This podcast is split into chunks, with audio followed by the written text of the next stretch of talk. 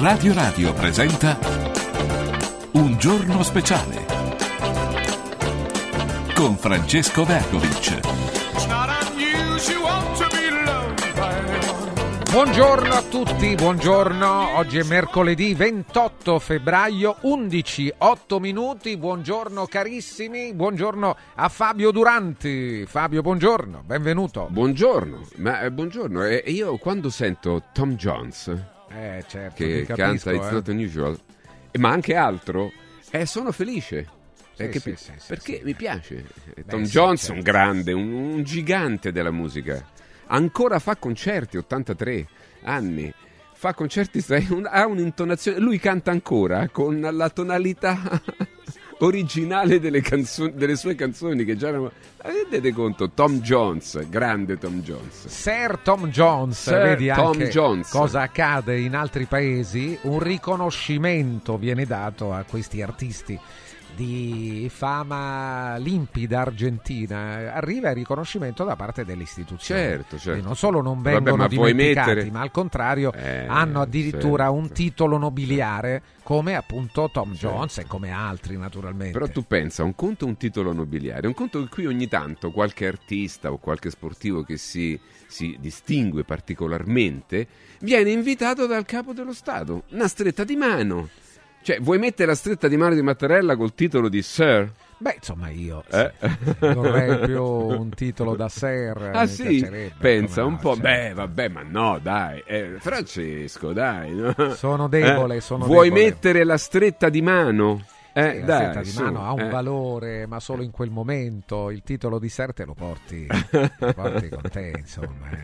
Eh. Vabbè, comunque Tom Jones bel veramente, tipo, un veramente un grande. Eh, però leggevo prima sul giornale, poi magari Sì. adesso con i nostri commentiamo un po' questa, questa roba che stavo leggendo stamattina. Un altro Ser. che- No, no, no, no, stanno creando un altro mito. Ah, cioè, eh, dicevo, i sì. giornali e, i- e- e- voglio dire. Ser Vannacci. Ser Vannacci stanno Sì, sì, creando un nuovo mito. Perché adesso eh, indagini, eh, cose, sospensione per carenza di senso di responsabilità, dicono. Ma eh, io non riesco. Cioè, il, il cittadino non ha mica percepita sta cosa. Stanno creando. Io non so se. Guarda, io ti giuro, poi adesso ne parliamo anche con i nostri, però io non so se se è tutto una finzione, se è un grande Truman Show, no? dove noi siamo delle cavie e quindi ci stanno studiando. Dici, guarda, adesso mandiamogli degli input e poi studiamo come reagiscono.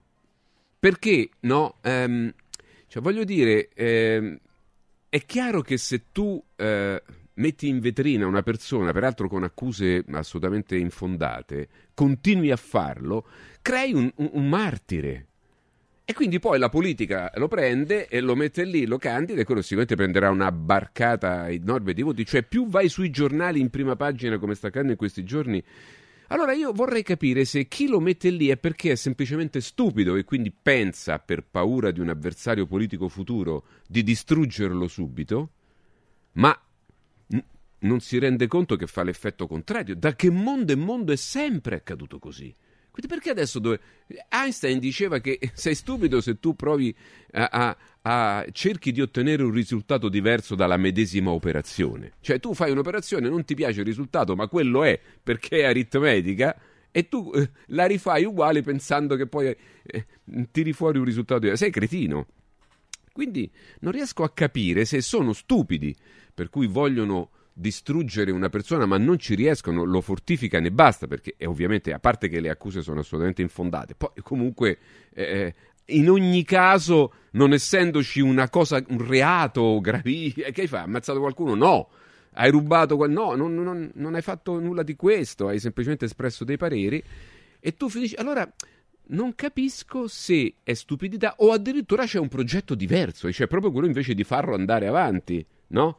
Di farlo crescere eh, per qualche motivo che, mh, che noi non conosciamo, perché sai, noi non possiamo addentrarci nelle menti contorte, distorte, squilibrate di questa gente. Io non, non riesco a capire onestamente, ecco, perché poi tutte queste cose all'orologeria eh, sono le domande che noi cittadini comuni eh, ci facciamo quando leggiamo i giornali con senso critico, quando leggiamo Dice, ma perché i giornali prendi e li buttano nel cestino? No, perché tanta gente in Italia li compra ancora, purtroppo. Dico, purtroppo questi che sparano cavolate, che tra l'altro fra poco vedremo, perché il mercoledì ricordati che noi dedichiamo sempre dieci minuti al ricordo di quello che è accaduto nel passato, di quello che scrivevano questi signori, cosiddetti mainstream, che io parlo invece di giornali dominanti in un modo o nell'altro, perché anche se vendono poco, se cubano poco, come si dice in gergo industriale, però vengono comunque sempre in qualche modo diffusi, ok? Ecco, eh, quello che dicevano qualche anno fa è quello che poi si è verificato realmente, perché aveva proprio anche l'affidabilità tutto quello che noi criticavamo che non era plausibile, che non sarebbe stato plausibile, infatti non lo è stato. Come così questa vicenda mm, politica, se vogliamo, anche di, di, di, di costume, ecco, della quale abbiamo parlato poc'anzi, cioè il generale Vannacci che adesso in questi giorni, siccome eh, si vocifera di una sua candidatura per le europee, è chiaro che parte la campagna, no, il metodo boffo dis, di, distruttivo, che però io a questo punto, ti giuro, sempre per accendere la testa e usare un po' di spirito critico, non so se è invece un qualche metodo eh, per, tes- per farci il tasto, cioè per vedere le reazioni dei cittadini, oppure se proprio veramente cioè, è un teatrino così di stupidità generale, tanto per fare circo come siamo abituati noi in questo paese. Ehm, Comunque, parliamone anche un po' con, con, con i nostri. Abbiamo, abbiamo, i nostri ospiti e iniziamo subito. Vedo subito che c'è il primo in. C'è in l'onorevole Sergio Berlato che torna a trovarci, europarlamentare di Fratelli d'Italia e membro del gruppo dei conservatori e riformisti europei. Eccolo là, Sergio Berlato. Buongiorno. Buongiorno, Sergio. Buongiorno, buongiorno. a voi. Buongiorno. buongiorno a voi tutti gli ascoltatori. Buongiorno.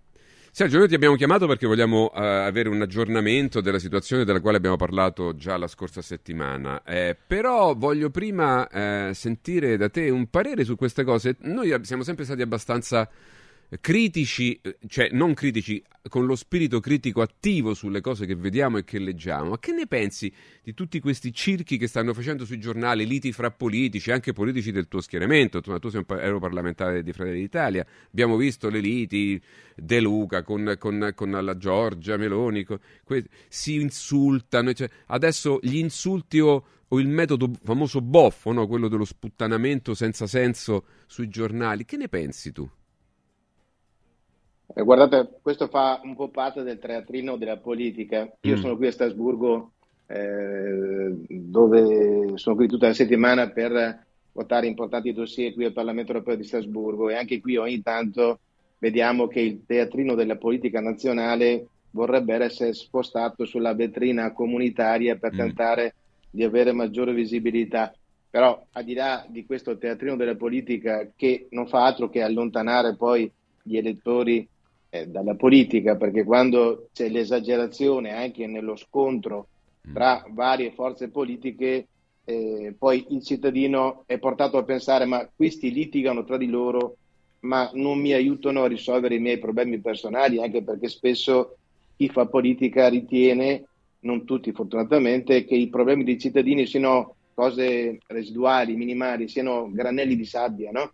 Sì. E, e, quindi qualcosa di assolutamente quasi un fastidio nel star lì e magari ad analizzarli o ad ascoltarli, mentre magari per il cittadino quel granello di sabbia è una montagna da scalare in perfetta solitudine, anzi dovendo addirittura schivare i pericoli che arrivano dalle decisioni politiche. Mm. Io credo sia importante, al di là di queste schermaglie che soprattutto in prossimità con l'avvicinarsi della cadenza elettorale per le amministrative in parte, ma soprattutto per le europee, ecco, si dovrebbe parlare dei problemi della gente, di come poter aiutare la gente a superare, ad arrivare a fine mese, a superare le difficoltà, perché questo interessa le persone, altrimenti il teatrino fa in modo da far pensare ai cittadini che eh, la politica è qualcosa di astratto e lontano che guarda solo i propri interessi ma non tiene in considerazione mm. invece le esigenze delle imprese e dei cittadini. Questo dovremmo capirlo tutti, altrimenti non ne faremo altro che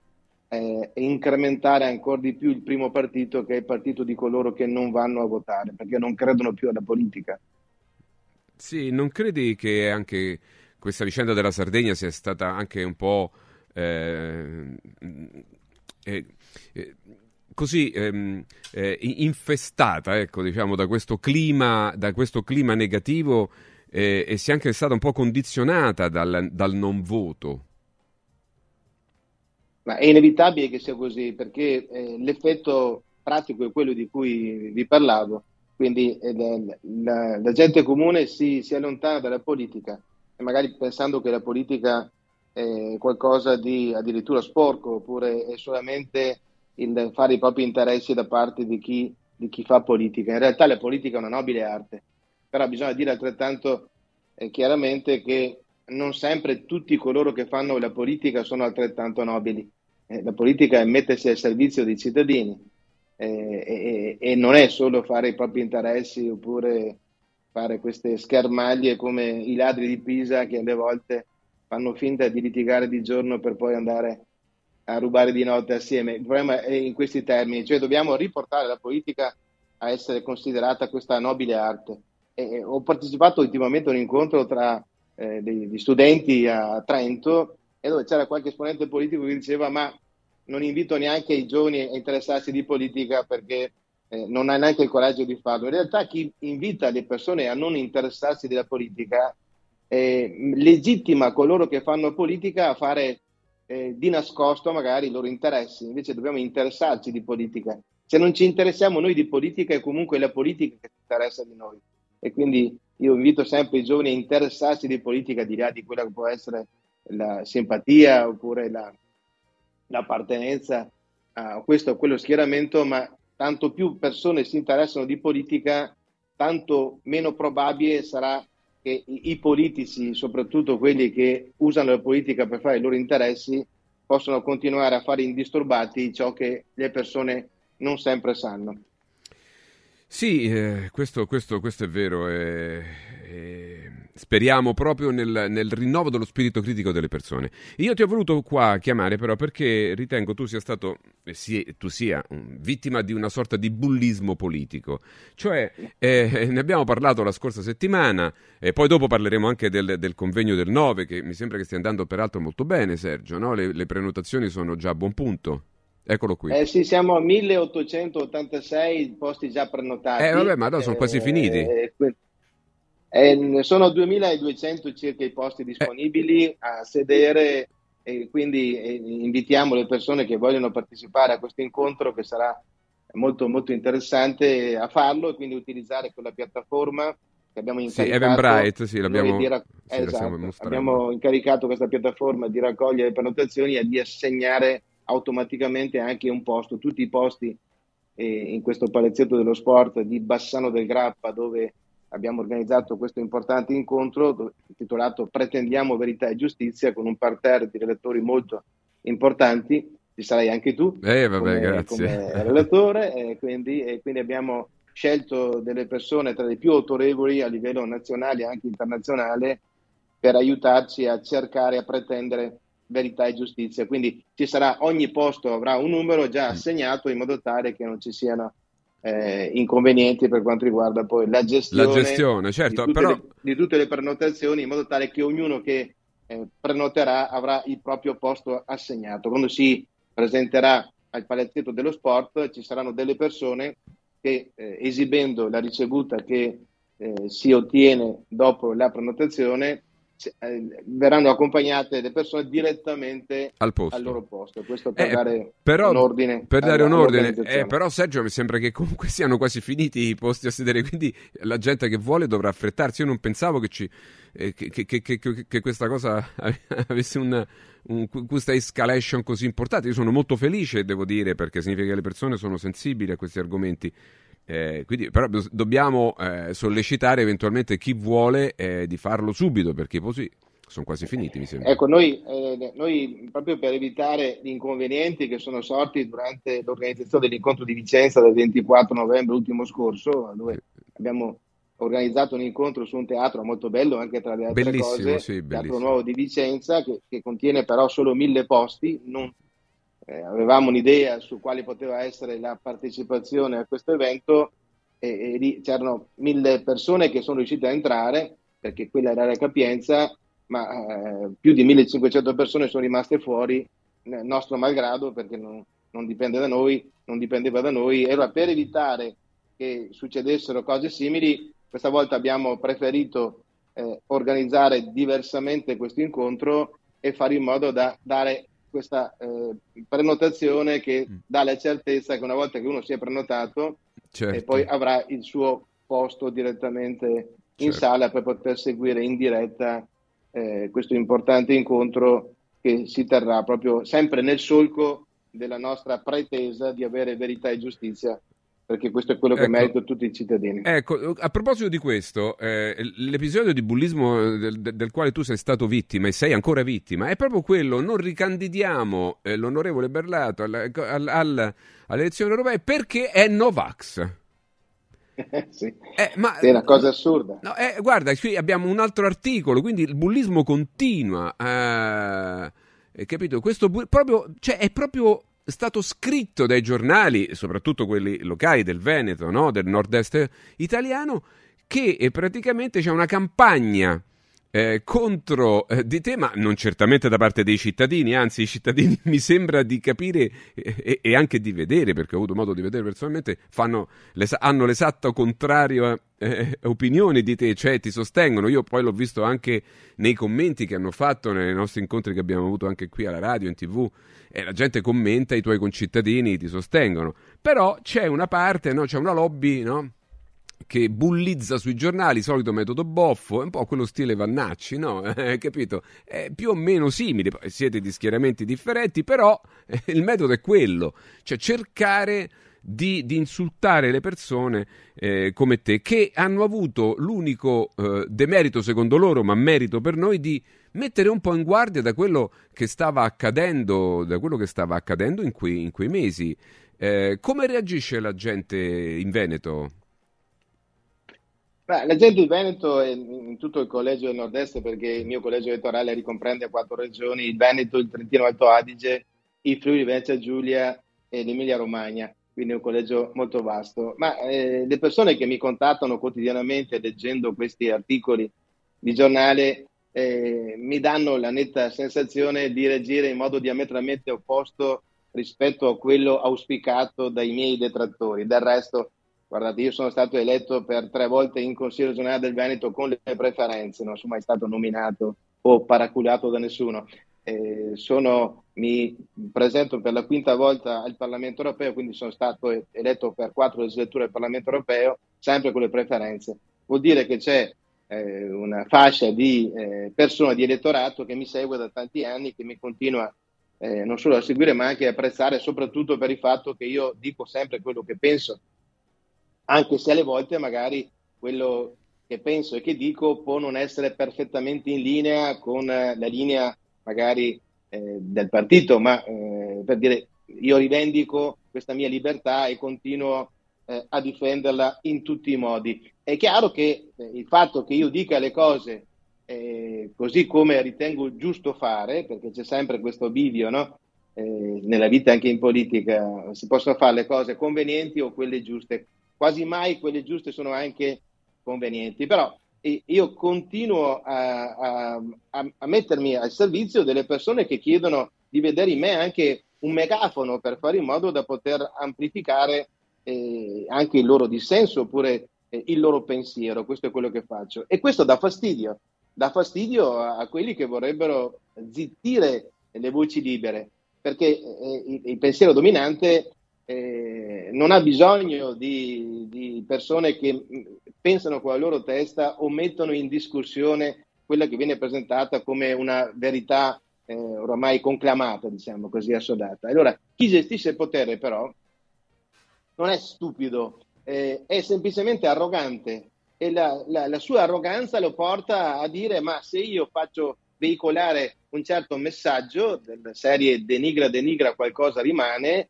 e poi in qualche modo vado a danneggiare colui che voglio, che voglio abbattere. Questo è quello che succede. Ma la reazione è diversa, è, è esattamente il contrario. Guardate, anche perché io posso esibire eh, in maniera inconfutabile, eh, posso esibire di essere tra i più presenti al Parlamento europeo, più del 99% di presenze. Non ho mai commesso un reato, la fedina penale è perfettamente pulita. continuo ad avere l'umiltà di stare in mezzo alla mia gente per sentirne i bisogni e tradurre la mia azione politica iniziativa. Guardate, adesso in questi giorni, parlando ancora dell'emergenza sanitaria legata alla presunta pandemia Covid, io ho presentato un'interrogazione alla Commissione europea per sollevare la questione legata, ecco qua, grazie che, che l'avete eh, eh, fatta vedere, per sollevare la questione delle reazioni avverse soprattutto tra eh, i servitori dello Stato e le forze di polizia che sono state costrette a vaccinarsi tutti e, e, e, e purtroppo denunciano, in questo caso è, è il sindacato OSA Polizia che io ho citato nella mia interrogazione e che quotidianamente testimonia delle reazioni avverse che avvengono tra le forze di polizia, eh, malori, morti eh, improvvise, eh, ingiustificate e purtroppo, come è citato anche nell'interrogazione, alcuni studi dimostrano la correlazione diretta che c'è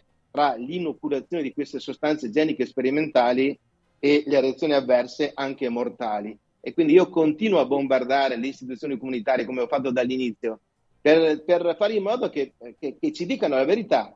E, allora, queste reazioni avverse, io ho tantissimi amici nelle forze dell'ordine, ripeto, costretti perché altrimenti venivano sospesi dal lavoro, sono licenziati. Allora, costretti a inocularsi queste sostanze geniche sperimentali e adesso che sembra che tutto sia passato e che qualcuno eh, vorrebbe relegare nel dimenticatoio, del resto è cose passate, non ne parliamo più, ma le reazioni avverse che avvengono quotidianamente eh, in Italia e anche in Europa eh, vengono eh, minimizzate e, e quello che noi non vogliamo noi vogliamo che se ci sono delle responsabilità, come noi siamo convinti sia, mm. eh, per l'inoculazione di queste sostanze che hanno e continuano a produrre effetti molto gravi, se non addirittura mortali, noi vogliamo che queste cose vengano accertate, che le istituzioni facciano una, un'analisi chiara e approfondita su queste reazioni avverse e se qualcuno si è reso responsabile di questi crimini se ne deve assumere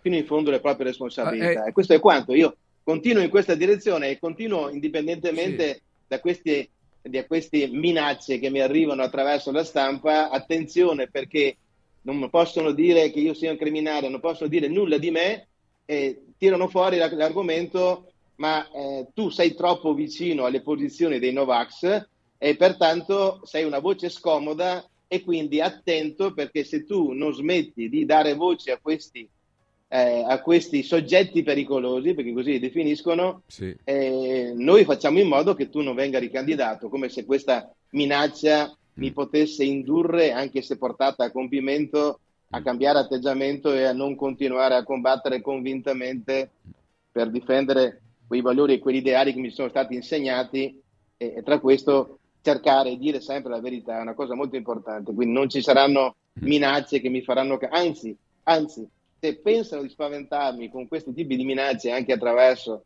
i mezzi di disinformazione, eh, si sbagliano di grosso, anzi mi stimolano ad andare ancora più avanti. Adesso sanno che c'è questo incontro, questo ennesimo incontro a, a Bassano del Grappa e quindi anche in previsione di questo tentano di eh, zittirci, ma non ce la fanno, non ci riusciranno mai eh, anche noi siamo la testimonianza sì. vivente del fatto che quella verità che ci hanno propinato eh, in questi anni in realtà verità non era, ma era una posizione di comodo che andava a coprire o a eh, legittimare degli interessi contro i quali noi continuiamo a combattere con grande determinazione.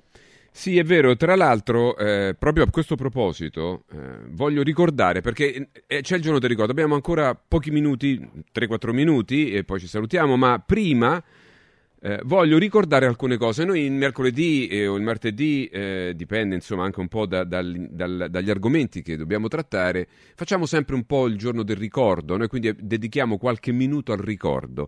Proprio perché tu hai parlato di questo, hai parlato del tuo impegno, del, dell'impegno di tutti noi che adesso viene utilizzato proprio per bullizzare eh, in vista delle elezioni, è una cosa che io... Queste sai, sono quelle cose che a me mi, mi, mi, mi alzano la, la, pressione, che io già io ce l'ho bassa, per cui non è che mi fate grossi danni, però insomma no, ti fanno anche un po' girare le scatole. ehm, abbiamo un po' di eh, esempi eh, di quello che è avvenuto in quegli anni e di, e di quello che... e dell'affidabilità dei mezzi di comunicazione dominanti, che vogliono però autocertificarsi i migliori, vogliono autocertificarsi come fossero eh, i depositari della verità. Io vorrei ricordare che all'epoca eh, tutti quanti scrivevano, eh, per, per, esempio, eh, quotidiano della sanità, che il vaccino di AstraZeneca era così, era sicurissimo. Scusate, possiamo vedere, eh, credo, la, la, eccolo questo qua. Eh, questo è il quotidiano della sanità e dice il vaccino di AstraZeneca era sicurissimo eh, eh, l'AIFA mm, e le aziende intervengono per rassicurare istituzioni, cittadini, Piemonte sospende vaccinazioni, sospende, comunque insomma tutte queste grandi rassicurazioni, poi dopo cosa accade? Accade che muore una ragazza, Camilla Canepa ve la ricordate? Muore questa ragazza e qualcuno ha cominciato, la famiglia ha iniziato subito a a porsi delle domande, fare, ad avere dei dubbi. Io ricordo anche con Sergio, abbiamo subito fatto delle trasmissioni in questo senso, perché lui ha, eh, chiamava una volta a settimana persone no, nella, nella, sua area social a parlare, lo facevi anche con me Sergio, e abbiamo discusso moltissimo di questa cosa. Questa povera ragazza diciottenne, bella ragazza, brillante, eh, che aveva una vita davanti, una vita meravigliosa davanti, guardava il futuro ed è scomparsa così improvvisamente. Cosa hanno fatto i giornali? Non è che sono andati a fare i giornalisti. Non sono andati a fare quello che noi abbiamo sempre fatto, cioè prima di aprire bocca davanti a questo microfono o, o prima di alzare la penna o la tastiera del vostro maledetto computer, dovete studiare e raccogliere l'informazione, verificarla. E invece voi, disonorando la memoria di una giovane ragazza di 18 anni che era morta perché gli aveva detto che era tutto sicuro, cosa avete scritto? Ma questa roba che io adesso faccio rivedere, ma perché, gli... ma perché questa gente qui ancora scrive sui giornali? Domando. Perché questi giornali non hanno avuto una sanzione dalle nostre autorità, dall'ordine dei giornalisti? Cosa hanno scritto? Vediamo, ecco, Repubblica. Camilla era affetta da una malattia autoimmune familiare che determina carenza di piastrine. Dalle cartelle cliniche acquisite emerge un aspetto di... Non è vero! Era una bufala! Vediamo, lo scrive anche il Corriere della Sera. Camilla Pane- Canepa soffriva di una malattia autoimmune del sangue e assumeva una doppia terapia ormonale. Falso! Andiamo avanti ancora. Perché che ti pareva che ti mancava Opel, capirai, il mitraglietta. dopo, dopo, parleremo dei fa- famosi fact checker, ma non lo diremo noi, ce lo facciamo dire dagli esperti veri, quelli americani dove nasce, dove nasce il fact checking e anche dove viene pagato il fact checking. Eh, dopo lo vediamo dopo però. Camilla, la ragazza morta dopo AstraZeneca, soffriva di patologia autoimmune. Falso! Falso! Falso! Avete disonorato questa ragazza. Tant'è che poi c'è stato un procedimento penale e alla fine i periti nominati dal tribunale cosa dicono? Per i periti, sempre sugli stessi giornali che avevano scritto no, quelle altre cazzate di prima, per i periti Camilla Canepa era sana, morte causata da effetto avverso del vaccino. Ecco. Infatti poi anche quello stesso farmaco è stato ritirato, possiamo vedere, possiamo vedere dopo, do, dopo, che era stato detto no, guardate, eh, vediamo un po' eh, eh, altri, le, altre, eh, le, altre, immagini che avevamo preparato, perché i giornali dicevano, ecco che vedi, AstraZeneca agli under 55, insegnanti, poliziotti nelle carceri, tutti, via, giù, poi, poi dopo un po' dice no, anche a quelli sopra, anche agli over 65. Poi, dopo un po' di tempo, eccolo qua, sospeso. Scusate, ma Sergio, scusami Sergio, Sergio, tu sei un parlamentare, hai la bandiera dell'Europa dietro, e questo lo diciamo anche a Gianni che, eh, che, ci scrive, perché sei a Strasburgo, sei al Parlamento europeo, noi comunque esistiamo in Europa. L'Europa è nostra, è nostra l'Italia, è la nostra bandiera, ma anche quella europea, perché noi comunque non possiamo staccarci fisicamente. Noi dobbiamo recuperare il potere politico Dobbiamo restituire alle persone per bene il potere politico all'interno dell'Europa. No, st- eh, facciamo queste lotte inutili che non servono a nulla. E, e per chiudere, eh, Sergio, questi documenti che abbiamo rivisto stamattina, adesso, ci fanno capire come i media dominanti abbiano ingannato e nessuno ha pagato per questo. E allora le voci di spirito critico come la tua, da politico, la nostra, da divulgatori, da, da informatori, invece che essere bullizzate, cancellate, demonetizzate, ok, bannate come si dice oggi, censurate, io spero che almeno i cittadini si accorgano di questo, almeno i cittadini, perché non possiamo pretendere che il potere se ne accorga, ma i cittadini? Sergio, un minuto per chiudere. Guarda Fabio, eh, so che a qualcuno dei tuoi ascoltatori dà fastidio vedere le bandiere dell'Europa, ma noi in Europa ci siamo. È e ci siamo perché vogliamo, eh, certo. vogliamo cambiare questa Europa per riportarla vicino ai cittadini, alle imprese, per riportarla a quello che era lo spirito dei padri fondatori. Quindi siamo qui per cambiarla l'Europa, non per adeguarci. Non a caso io mi definisco deputato italiano al Parlamento europeo perché il mio compito non è solo quello di portare le posizioni dell'Europa in Italia, ma soprattutto di portare le posizioni dell'Italia in Europa per fare in modo da eh, garantire anche la tutela dei nostri interessi nazionali. Ma nel, nel merito di quello che è successo, non a caso io dicevo prima, parlavo dei mezzi di disinformazione che sono funzionali anche a questo tentativo no, di censura e di minacce per fare in modo che le nostre voci eh, vengano zittite. Non ci riusciranno mai, eh, non ci riusciranno mai perché noi continueremo a combattere fino a quando non avremo verità e giustizia.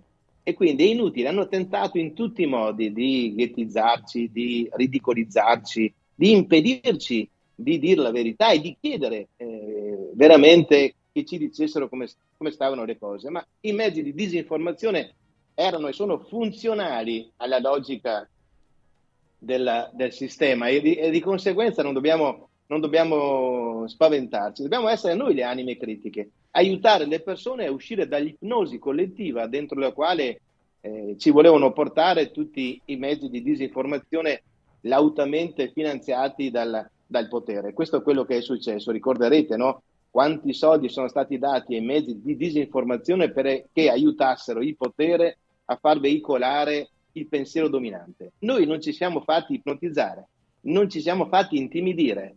E nei, nei periodi in cui, eh, ricorderete, no? impedivano di mo- poterci muovere, ci hanno tolto gran parte delle nostre libertà individuali per tentare di piegarci. Non ci sono riusciti e non ci riusciranno mai. Anzi, il nostro compito è quello di far aprire gli occhi a tantissime persone che magari o per convinzione o per costrizione sono state costrette a inocularsi queste sostanze igieniche sperimentali spacciate per vaccini. Ma adesso tanta gente si sta rendendo conto che è stata presa in tiro.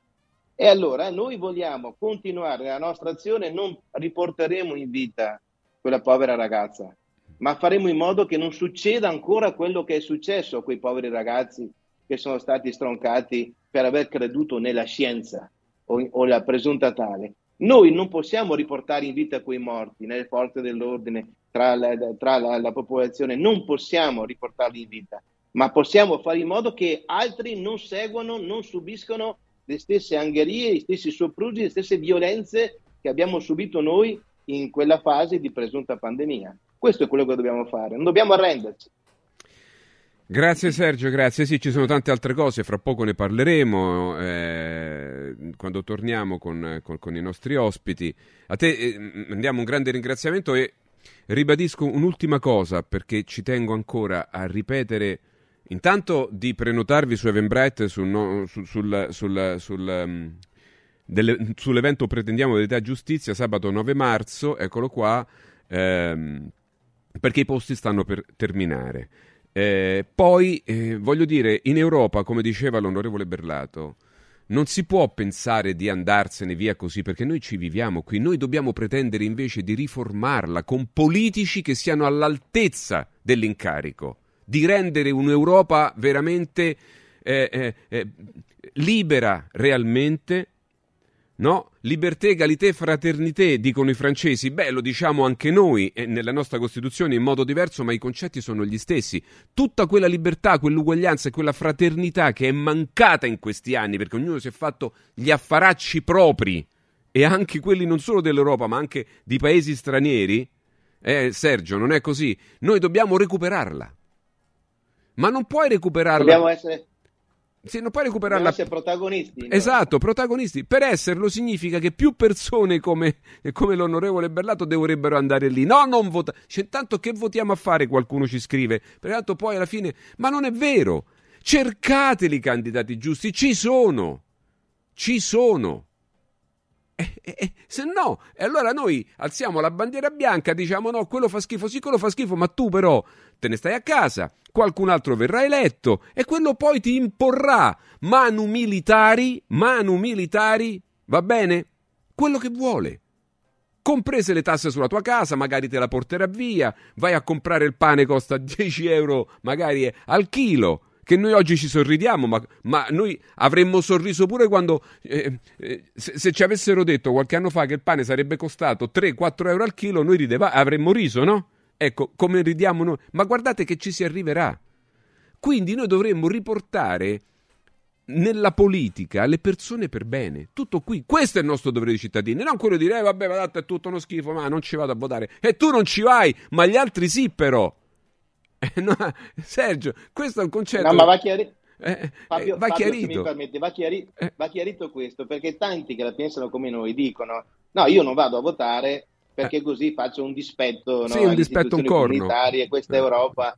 Ma eh, in realtà sempre 705 parlamentari vengono eletti Eh eh, certo. attraverso le elezioni dell'8 e 9 di giugno. E quindi se non andiamo noi a votare i nostri perché possono continuare a combattere le nostre battaglie, se noi boicottiamo i nostri eh, rappresentanti, comunque verranno eletti gli altri Eh, e certo. quindi anche le voci, Eh, le voci eh, fuori dal coro, come si dice, eh, staranno a casa per effetto dei nostri che anziché sostenere i loro rappresentanti daranno spazio agli altri rappresentanti del pensiero dominante che avranno terreno spianato per continuare ad andare a ipnotizzare le persone. E questo E questo- capire questo- le no, persone. no, guarda, la prossima, la prossima settimana ne riparliamo di questa cosa perché è incredibile. Va bene, e ci vediamo la prossima settimana per- prima dell'evento, così facciamo un ultimo, ah, un ultimo aggiornamento. E poi questo concetto veramente, quando la parola nostri dell'onorevole Berlato e coincide con la mia, non significa nostri del suo partito o di un partito, No, no. significa di persone per bene, qualunque partito essi siano. È, è giusto, no Sergio? Esatto. Io credo di aver interpretato Esatto, è bene le tue parole. Ognuno, al di là delle proprie simpatie Lascia- politiche, scelga le persone giuste da mandare a È rappresentarli. quello il punto. Perché altrimenti... Eh, eh. quello non è che deve essere dell'uno o dell'altro. Scegliete le persone giuste.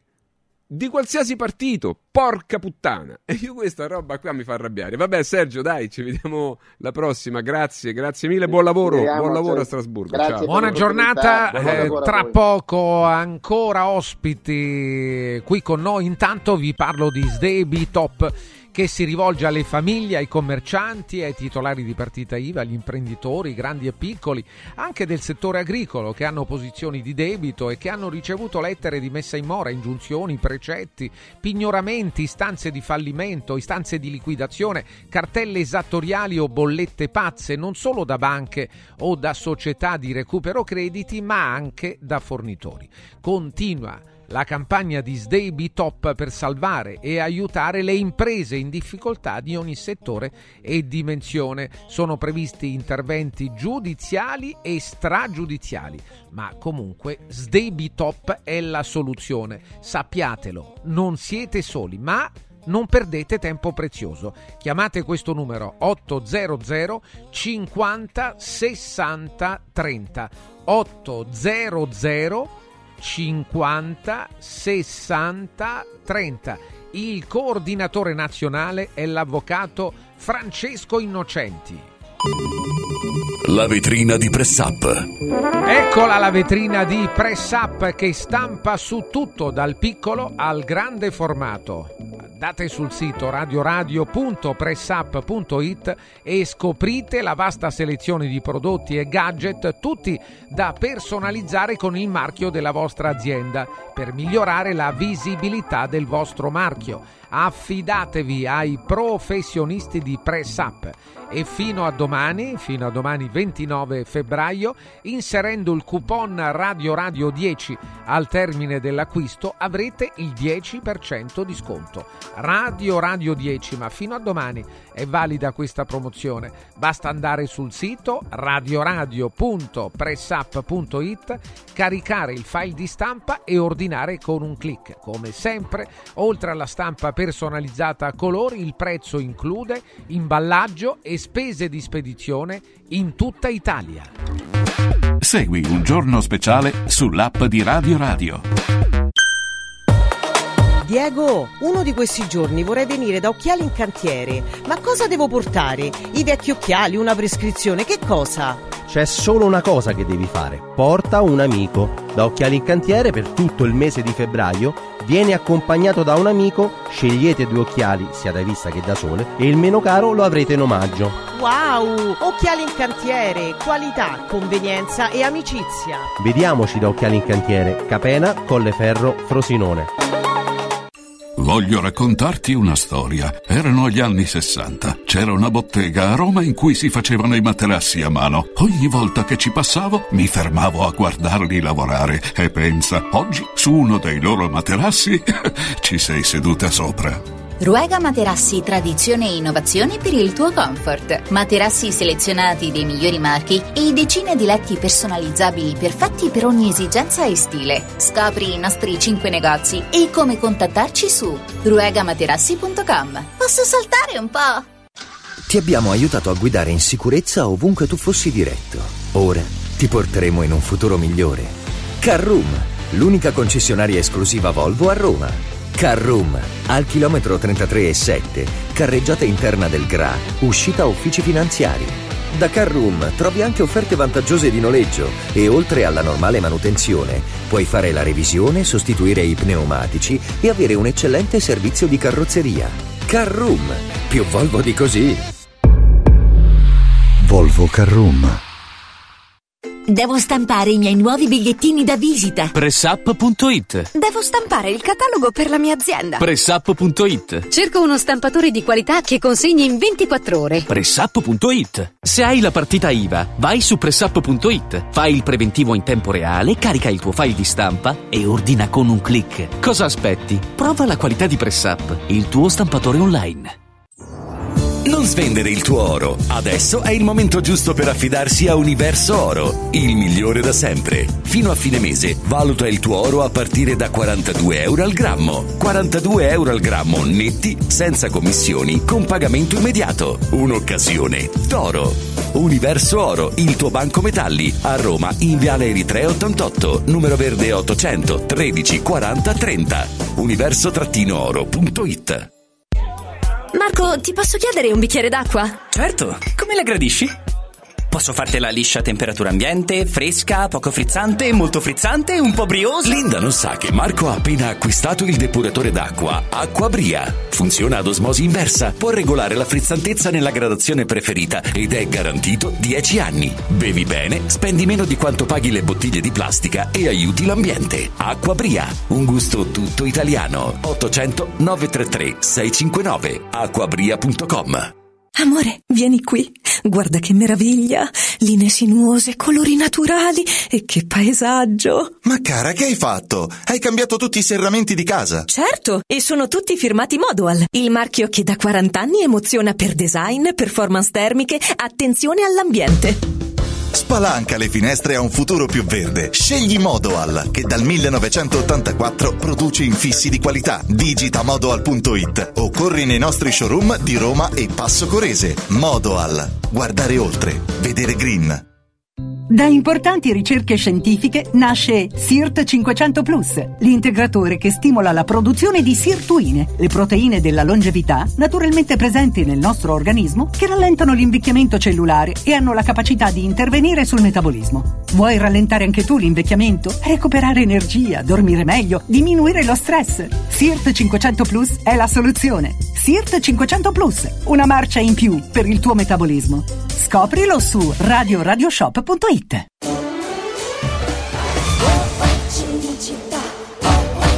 Benvenuti a Cinecittà World! Wow!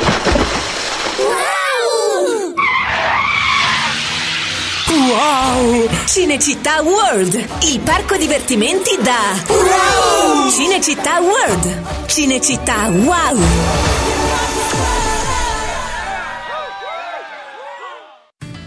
Sostieni la comunicazione libera e indipendente.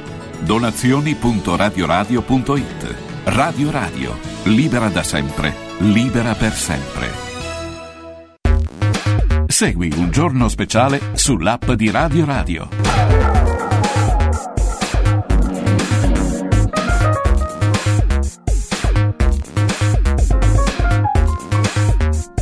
Mercoledì 28 febbraio 11 53 minuti 53 minuti abbiamo Fabio Duranti e il professor Alberto Contri che è collegato con noi. Alberto, buongiorno, benvenuto.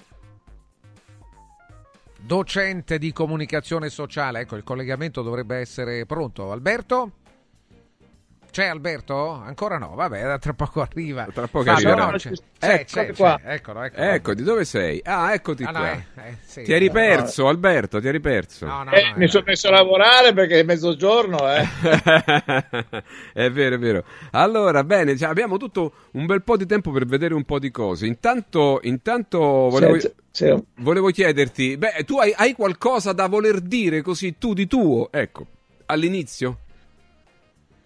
Ma Eh beh, vabbè, ormai no, eh, sono osservo, osservo cosa succede, osservo cosa è successo in Sardegna, Sì. eh, osservo, mi ha molto impressionato, devo dire, la, la conferenza che ha tenuto la Meloni eh, andando totalmente sopra le righe, sono rimasto veramente colpito. Ehm, da- da- adesso aspettiamo Crozza a vedere cosa combina. Vabbè, certo. Eh, non so, sono, sono- non, sono, non sono sereno su quello che sta succedendo dappertutto. Ho visto Macron che sta impazzendo, proponendo di mandare armi in Ucraina, soldati in Ucraina, non armi, già le mandiamo. Insomma, la, la situazione è disperata ma non seria, come diceva Flaiano. Disperata ma non seria, dice Dis- Alberto. di- dice Flaiano, ripetuto da Alberto. Certo, certo. certo, certo, situazione disperata ma non seria, certo, hai ragione. Senti, io prima mh, stavo parlando, no? prima, prima del tuo intervento, parlavo un po' dell'affidabilità dei giornali, abbiamo mostrato quello che è accaduto negli anni 2020, 21, 22, no? ho mostrato un po' di, di- di cose orrende, se vogliamo, no? Soprattutto intorno alla morte della povera Camilla Canepa, che i giornali si sbracciavano ad indicare cause diverse, come se lei fosse già malata, cosa che non era vero, quindi infangare... Ora, di fronte a tutte queste cose, il mondo dell'informazione, che voglio dire, noi siamo abituati, negli anni passati, cioè, di schifezze l'umanità ne ha sempre fatte tante. Però nel mondo dell'informazione c'era una rigidità maggiore, cioè era pressoché impossibile poter assistere veramente a fake news come queste o addirittura a, a- a, mm, infangamenti della, della, eh, memoria di, di ragazzi giovani morti, così. Eh, e- e- n- non ho notato eh, un'indignazione forte, cioè quell'indignazione che dovrebbe dire no, questa gente qui per esempio che ha scritto quella roba non dovrebbe più lavorare, cioè quelli che avevano scritto che questa ragazza aveva malattie, che non era vero, era totalmente infondato, non c'era un solo documento a cui potevano fare riferimento, cioè se lo sono inventato. Oppure hanno creduto a qualcuno che se l'era inventato, ma comunque non hanno saputo fare bene il loro mestiere, perché noi abbiamo sempre rifiutato questo modo di fare, no? Soprattutto nel nome di una persona giovanissima scomparsa. Ecco, non, non credi che abbiamo perso Alberto, perché io so che tu hai questi valori, perché tu hai avuto incarichi importanti nel mondo della comunicazione, eh, sei stato un docente eh, e adesso stai, stai guardando quello che accade con lo spirito critico di una persona che anche nella sua vita ha dato moltissimo al mondo della comunicazione, no?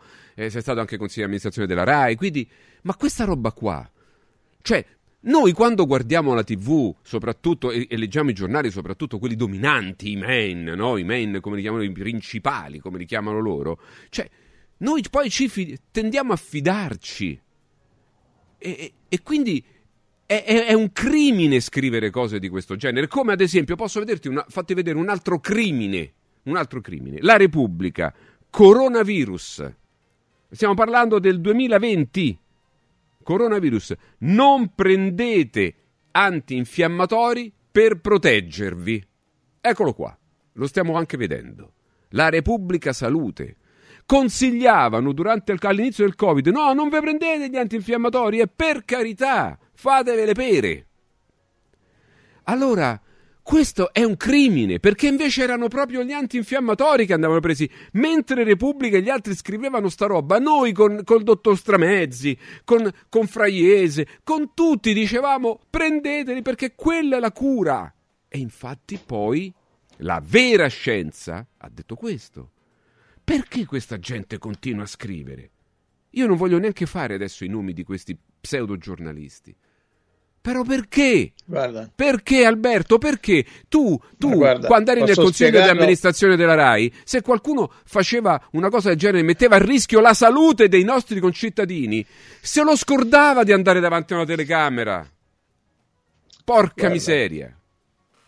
È successo un fenomeno nella comunicazione da una trentina d'anni, 25 anni, lo posso dire io che sono stato testimone eh, e purtroppo sono abbastanza vecchio. Eh. So, pensa, io sono nato, lo ripeto, che non c'era nemmeno la TV e quindi ho visto nascere tutto quanto, lo sviluppo dei quotidiani e compagnia. Allora, fino a 25 anni fa, grosso modo, eh, parliamo della stampa, no? c'era una separazione netta fra la pubblicità e l'aspetto redazionale. La pubblicità eh, eh, faceva le sue cose e poi gli articoli dicevano quello che i giornalisti ritenevano di dire una, con una certa libertà. Poi è cominciato a, a, a, a venire fuori un sistema per cui il grosso investitore, che in genere erano le grandi telefoniche, la Telecom di allora, eccetera, eh, investivano delle cifre enormi non tanto per ottenere dei risultati, ma per influenzare il contenuto editoriale. Dopodiché tu vedevi nelle pagine dell'economia eh, articoli tutti sempre positivi. Io mi ricordo che una, quando ero ancora presidente di Pubblicità Progresso, chiamai un conoscente che lavorava alle pagine dell'economia e del Corriere e gli chiesi se potevamo parlare di un tema siccome avevamo appena fatto una bella campagna sulla parità di genere e, e, e si scoprì che le donne sono pagate meno degli uomini, eh, allora dico perché non facciamo, non trattiamo questo tema, non facciamo una piccola ricerca con i direttori del personale, vedere come mai. E questo mi ha risposto, ma ci sono soldi? Dico, come ci sono soldi? Io a Pubblicità Progresso non c'ho un centesimo, noi lavoriamo tutti gratis. Ah no, ma tu caschi dal pero, eh, gli articoli di economia sono tutti influenzati dalla pubblicità. Punto. Da quel momento in poi eh, eh, la cosa è diventata talmente evidente che eh, vi potete immaginare eh, Big Pharma quanti soldi e sostanzialmente soprattutto la Pfizer ha potuto pagare ai, ai, ai mass media eh, ancora adesso peraltro, adesso fanno pubblicità sui vaccini più diversi. Eh, tra l'altro mi sono anche stupito recentemente, ne ho visto uno do, dove addirittura è, viet- è vietato che le aziende farmaceutiche facciano pubblicità a dei farmaci etici, si chiamano quelli per cui ci vorrebbe la ricetta per un vaccino ancora di più. E invece adesso fanno tranquillamente la pubblicità, dopodiché ci si accorge che la comunicazione è, è, è, del tipo che tu ci hai mostrato. Quindi, poi l'altra cosa che veramente eh, stupisce, però fa parte del fatto che pecunia non olet, cioè i soldi fanno sempre comodo, eh, molto il giornalismo anche di livello fa um, eh, affidamento sul fatto che la gente oramai è distratta, non si ricorda, eh, quindi il giorno ti dicono una cosa, il giorno dopo te ne dicono un'altra, però sostanzialmente quelle che interessano sono sempre quelle. La punizione, la giusta punizione è che in dieci anni uh, le, le vendite dei quotidiani e dei giornali sono crollate ma in una maniera clamorosa. Da, c'era gente che vendeva 700.000 copie, adesso ne vende 70.000 e quindi bene o male, pian piano, però tant'è. Eh, si dà comunque a me posso dire un'altra cosa che mi lascia veramente sconvolto eh, l'ANSA che è sempre stata considerata la più importante agenzia di, di, di notizie, no? dal quale attingono poi tutti i giornali molto più spesso per fare i pezzi, eccetera. Eh, un tempo era, era un organismo indipendente, adesso prende delle posizioni pazzesche, ma dico ancora l'ultima cosa, c'è anche un, altro fatto grave, è l'omertà, cioè non dare una notizia. Mhm. Allora, eh, recentemente è successo il caso Navalny, di cui si sono sentite immediatamente con grande certezza, è stato ucciso di qui, di là, di su, di giù. Gira su, su X ormai da giorni questo video del capo dei servizi segreti ucraini che dice attenzione, vi do una triste notizia, eh, cioè nel senso che non è come pensavate, che Navalny è morto effettivamente per un trombo. Niente da fare, ieri sera e l'altro, no, l'altro ieri sera i, tutti i TG della RAI davano la notizia che eh, era stato comunque soppresso perché stava per essere scambiato con dei prigionieri americani e che quindi interessava, non, non, non, non si voleva lasciarlo in libertà.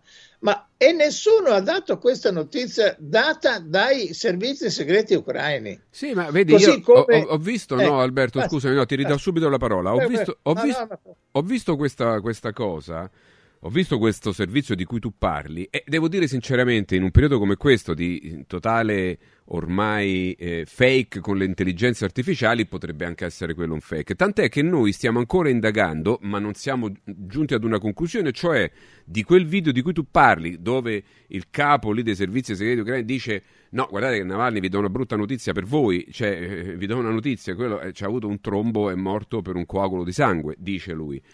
Però noi che cosa abbiamo fatto? Abbiamo iniziato ad indagare se quel video fosse mm. un fake o meno. Oggi non possiamo né smentirlo né confermarlo, nel senso okay. che di quel video non è stata smentita. Perché se fosse un fake l'avrebbero smentito, cosa che invece non è accaduta. È vero certo. che non c'è neanche una conferma formale, ma non c'è neanche una smentita.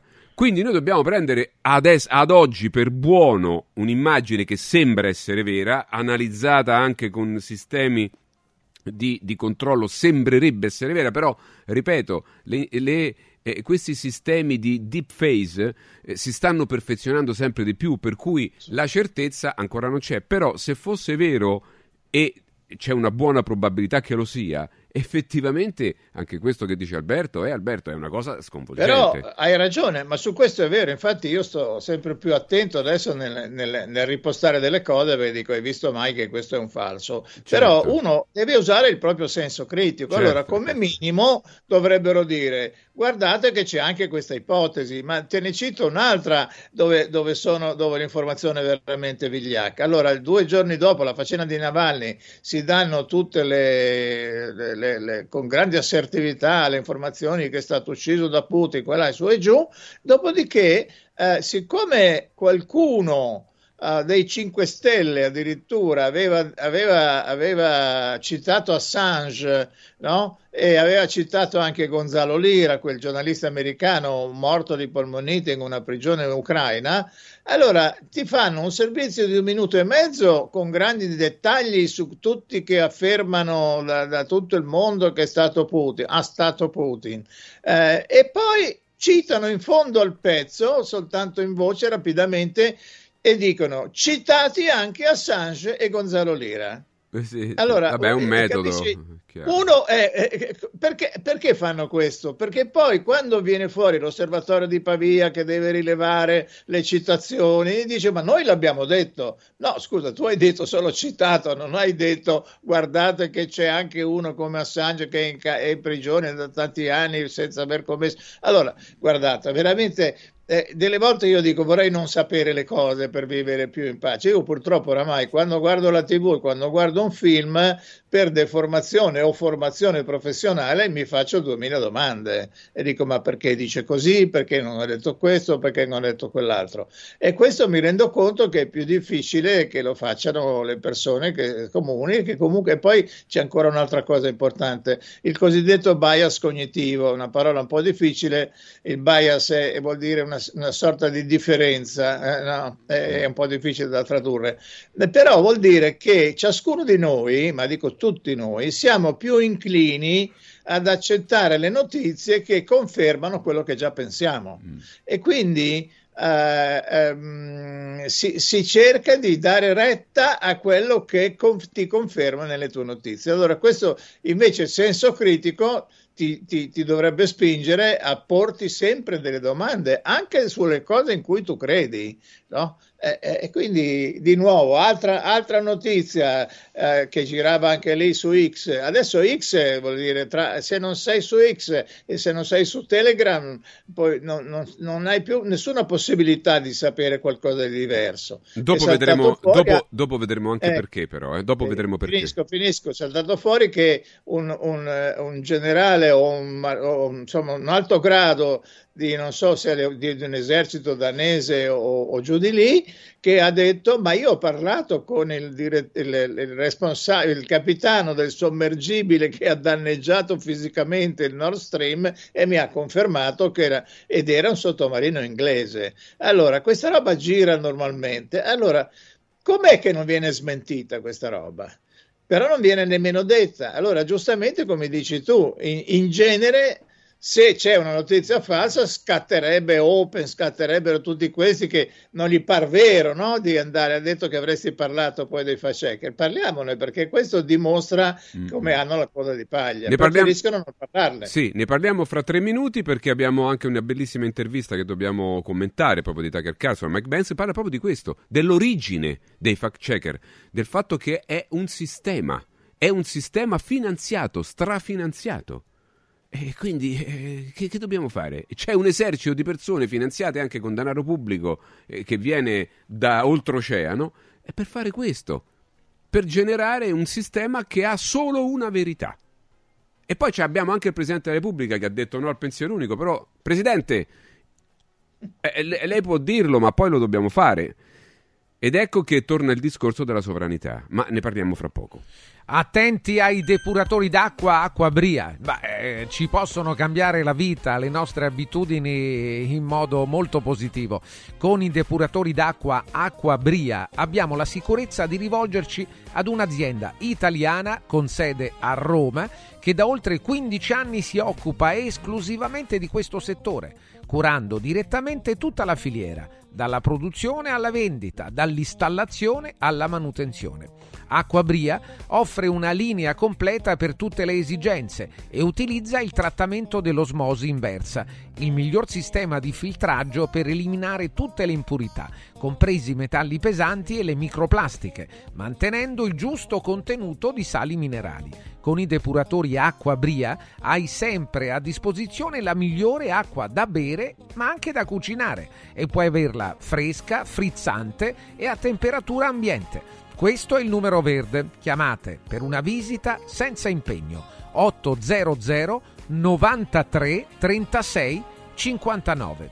Lo ripeto 800 93 36 59 per una visita senza impegno. E non è tutto perché Acqua Bria regala agli ascoltatori di Radio Radio 10 anni di garanzia totali sui suoi depuratori acquabria.com acquabria.com vi parlo anche di Amici in Viaggio il nuovo network di professionisti specializzato negli affitti a breve termine che trasforma il tuo immobile in una fonte di guadagno. Amici in Viaggio si rivolge a chi possiede uno o più appartamenti nel comune di Roma e offre un pacchetto completo per la gestione della locazione dalle pratiche burocratiche all'accoglienza degli ospiti, alle pulizie della struttura, alla pubblicazione e pubblicità sulle varie piattaforme, ai report mensili con gli incassi effettuati.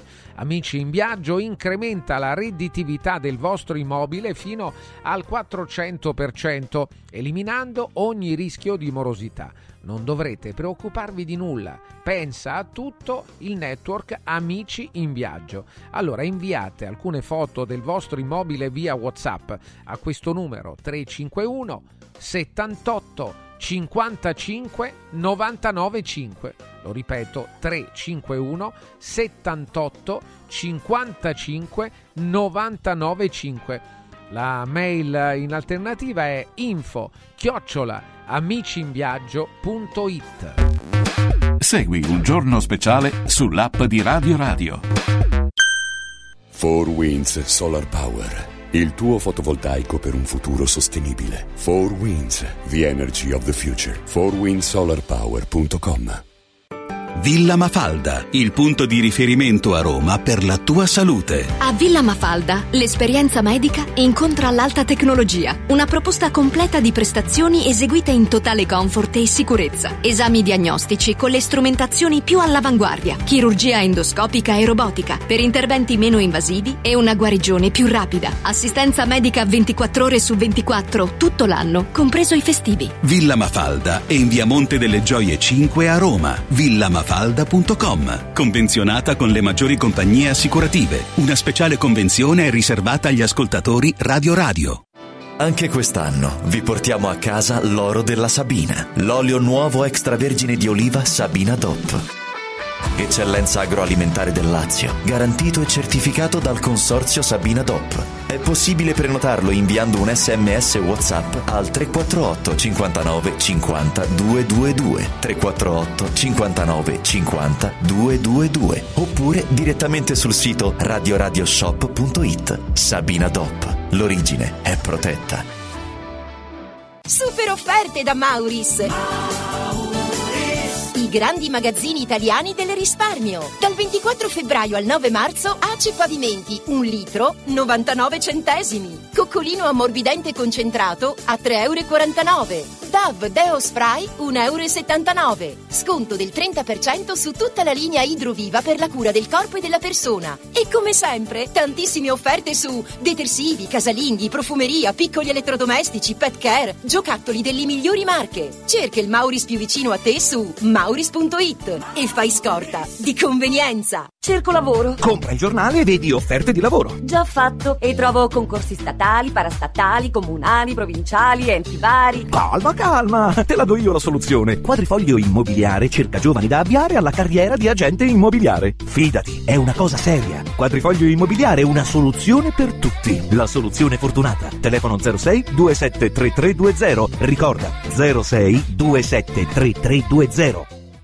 Ehi, hai sentito che da Arte Arredamenti sono iniziati i saldi? Sì, e gli sconti arrivano fino al 60%. Tante cucine, camere da letto, divani, armadi e tanto altro questo mese sono scontati del 60% e in pronta consegna. Trasporto e montaggio sono gratuiti, non li paghi. Vieni nei 5 grandi punti vendita Arte di Roma e approfitta dei grandi saldi di questo mese. Cerca il punto vendita più vicino su arte.it. Arte con l'H davanti.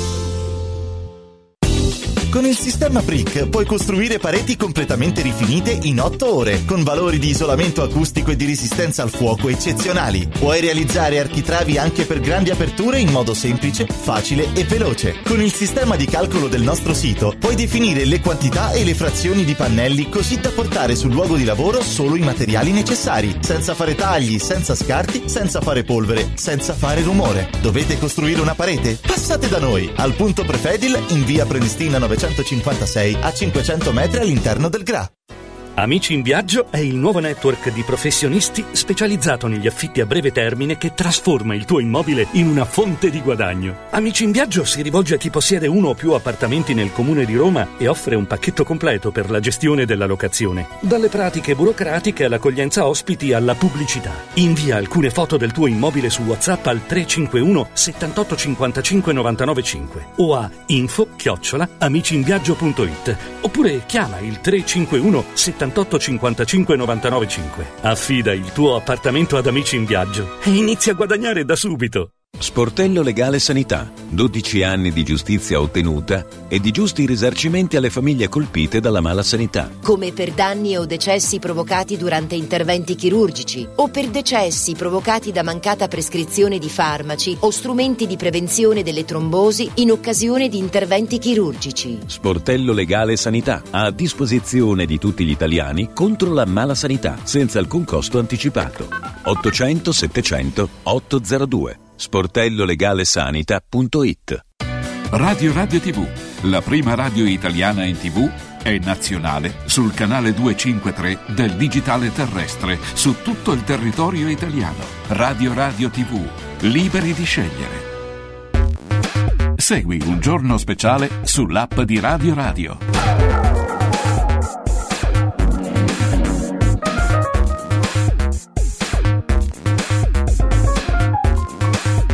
Siamo qui 12-17, Fabio Duranti, ancora Eccoci, buongiorno. Francesco, buongiorno ad Alberto grazie. Contri. Alberto.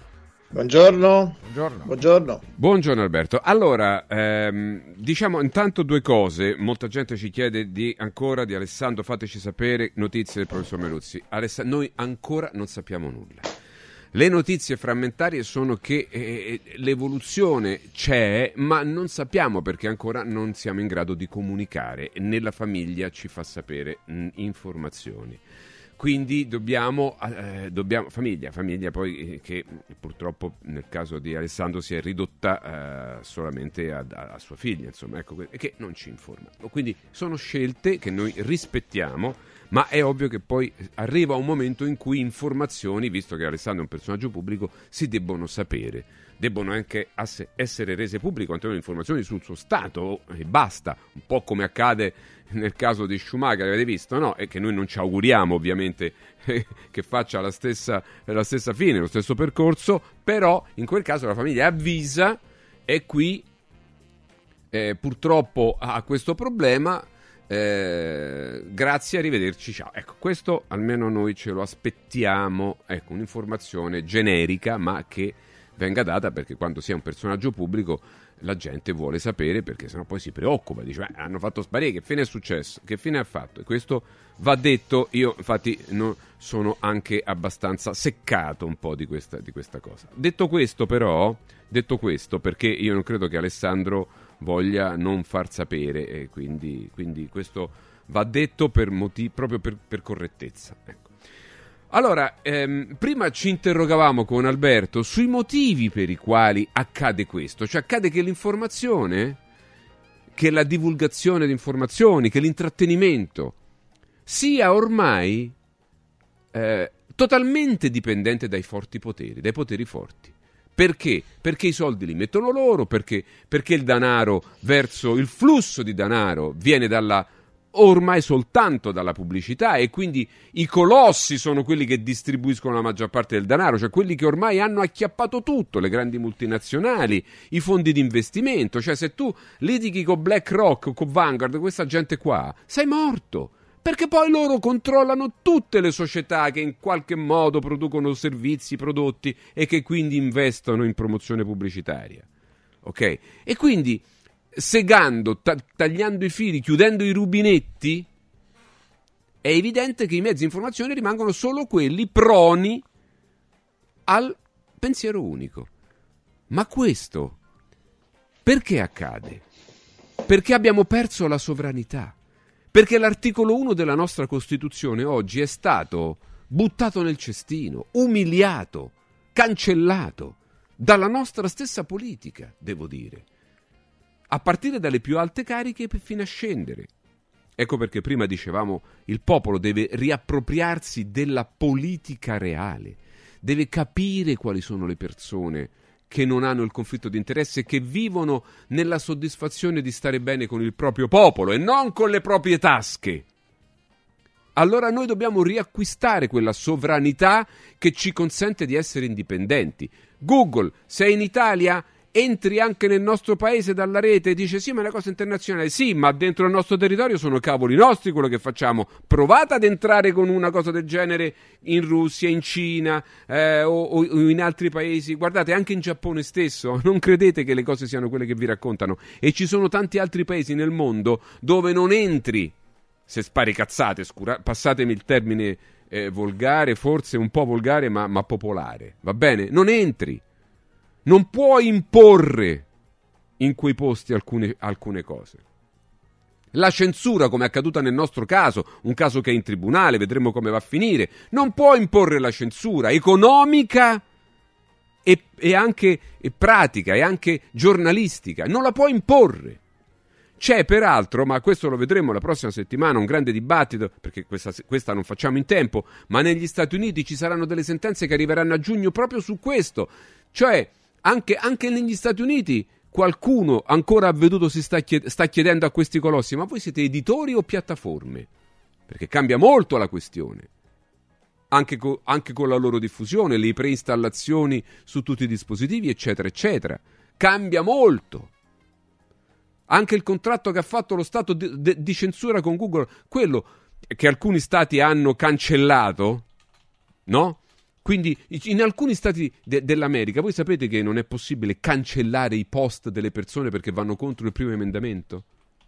E c'è stata una delibera in questo senso. Adesso si discuterà a livello nazionale di questa questione perché è una questione molto grave. Ma noi, se avessimo sovranità, il Presidente del Consiglio, il Presidente della Repubblica e, e la politica dovrebbe dire no, tu in Italia non vieni a fare il bullo con i, con i, tuoi concittadini. Non prendi Radio Radio, ad esempio, e la bullizzi perché siccome non ti ha fatto la campagna vaccinale, gli levi i soldi, gli levi la, le, i, i, video, fai questo, fai quell'altro. Non lo puoi fare, altrimenti io ti blocco i DNS, cioè ti blocco la possibilità che tu possa entrare nei computer italiani. L'esco posta prende e mette i blocchi là. Chiaro? Mentre questo non accade perché non abbiamo sovranità. Siamo una colonia ancora, siamo costretti ad accettare quello che gli altri ci impongono. E se gli altri ci vogliono vedere con il culo per terra, lo faranno e lo stanno facendo. Tutte le aziende sono sparite, hanno venduto. Ma, ehm, Mike Benz è stato intervistato da Tucker Carlson. La scorsa settimana abbiamo fatto vedere un, una prima parte. Adesso iniziamo con le due parti dove proprio ci spiegano perché. Perché la rete la rete, internet e tutto quello che è intorno, ovviamente i cosiddetti social, eccetera, fino ad una certa data non hanno spaventato perché non facevano massa critica, non raggiungevano un numero di persone abbonate, follower, chiamateli come vi pare, sottoscrittori, no, utenti, come volete, che non era massa critica. E quindi queste grandi, eh, le grandi, i grandi elite, chiamiamole le elite, quelli che hanno i soldi, i banchieri, le cose, eccetera, no? quelli che venivano dalla guerra mondiale, le vittime che poi sono adesso eh, diventate forse forse stanno, stanno, invertendo, boh, non lo so, però ah, io ho un po' di paura, devo dire ce l'ho, da cittadino libero e non appartenente a nessuna casta, nessuna setta, nessuna, nessuna credo religioso politico o, o, di setta, di casta, di etnia eh, che, può, che, vuole dominare. Noi siamo cittadini semplici che vorrebbero solo vivere tranquilli nel proprio paese con i, propri, con i loro diritti. Ecco, in questo senso, quelle caste che avevano, che avevano acchiappato tutti i grandi media, anzi costruito i grandi media in America, si sono ritrovati a un certo punto a combattere con una rete che gli stava sfuggendo di mano e ci hanno dovuto, come si dice a Roma, mettere una pezza. Vediamo il primo dei due che, che vedremo oggi insieme ad Alberto Contri, interventi di Tucker Carlson con Mike Benz. Prego. Non appena è stato stabilito il presupposto della democrazia, c'è stata questa classe di veri e propri artisti specializzati nel cambio di regime. Sono le stesse persone che sostenevano la necessità di portare la democrazia in Jugoslavia. E questo è stato il presupposto per sbarazzarsi di Milosevic oppure di qualunque altro paese del mondo in cui rovesciamo i governi per preservare la democrazia. Beh, se la minaccia alla democrazia è ora interna, all'improvviso questo queste persone hanno tutte un nuovo lavoro che si sposta nell'orbita americana e potrei fare un milione di esempi di questo tipo.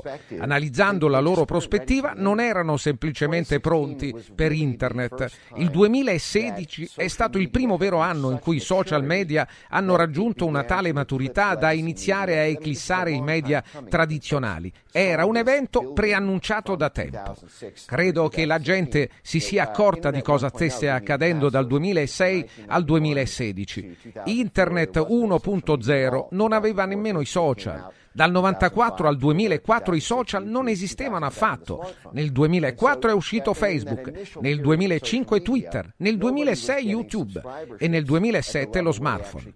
E nel periodo iniziale eh, dei social nessuno otteneva un'attenzione tale da competere con i media tradizionali, ma nel corso degli anni anche queste voci dissidenti negli Stati Uniti, pur essendo state forti in alcuni momenti, non hanno mai raggiunto 30 milioni di follower, non hanno mai raggiunto raggiunto un miliardo di interazioni all'anno, perché un ecosistema equilibrato e non censurato ha permesso al giornalismo dei cittadini e alle voci indipendenti di competere con i media tradizionali.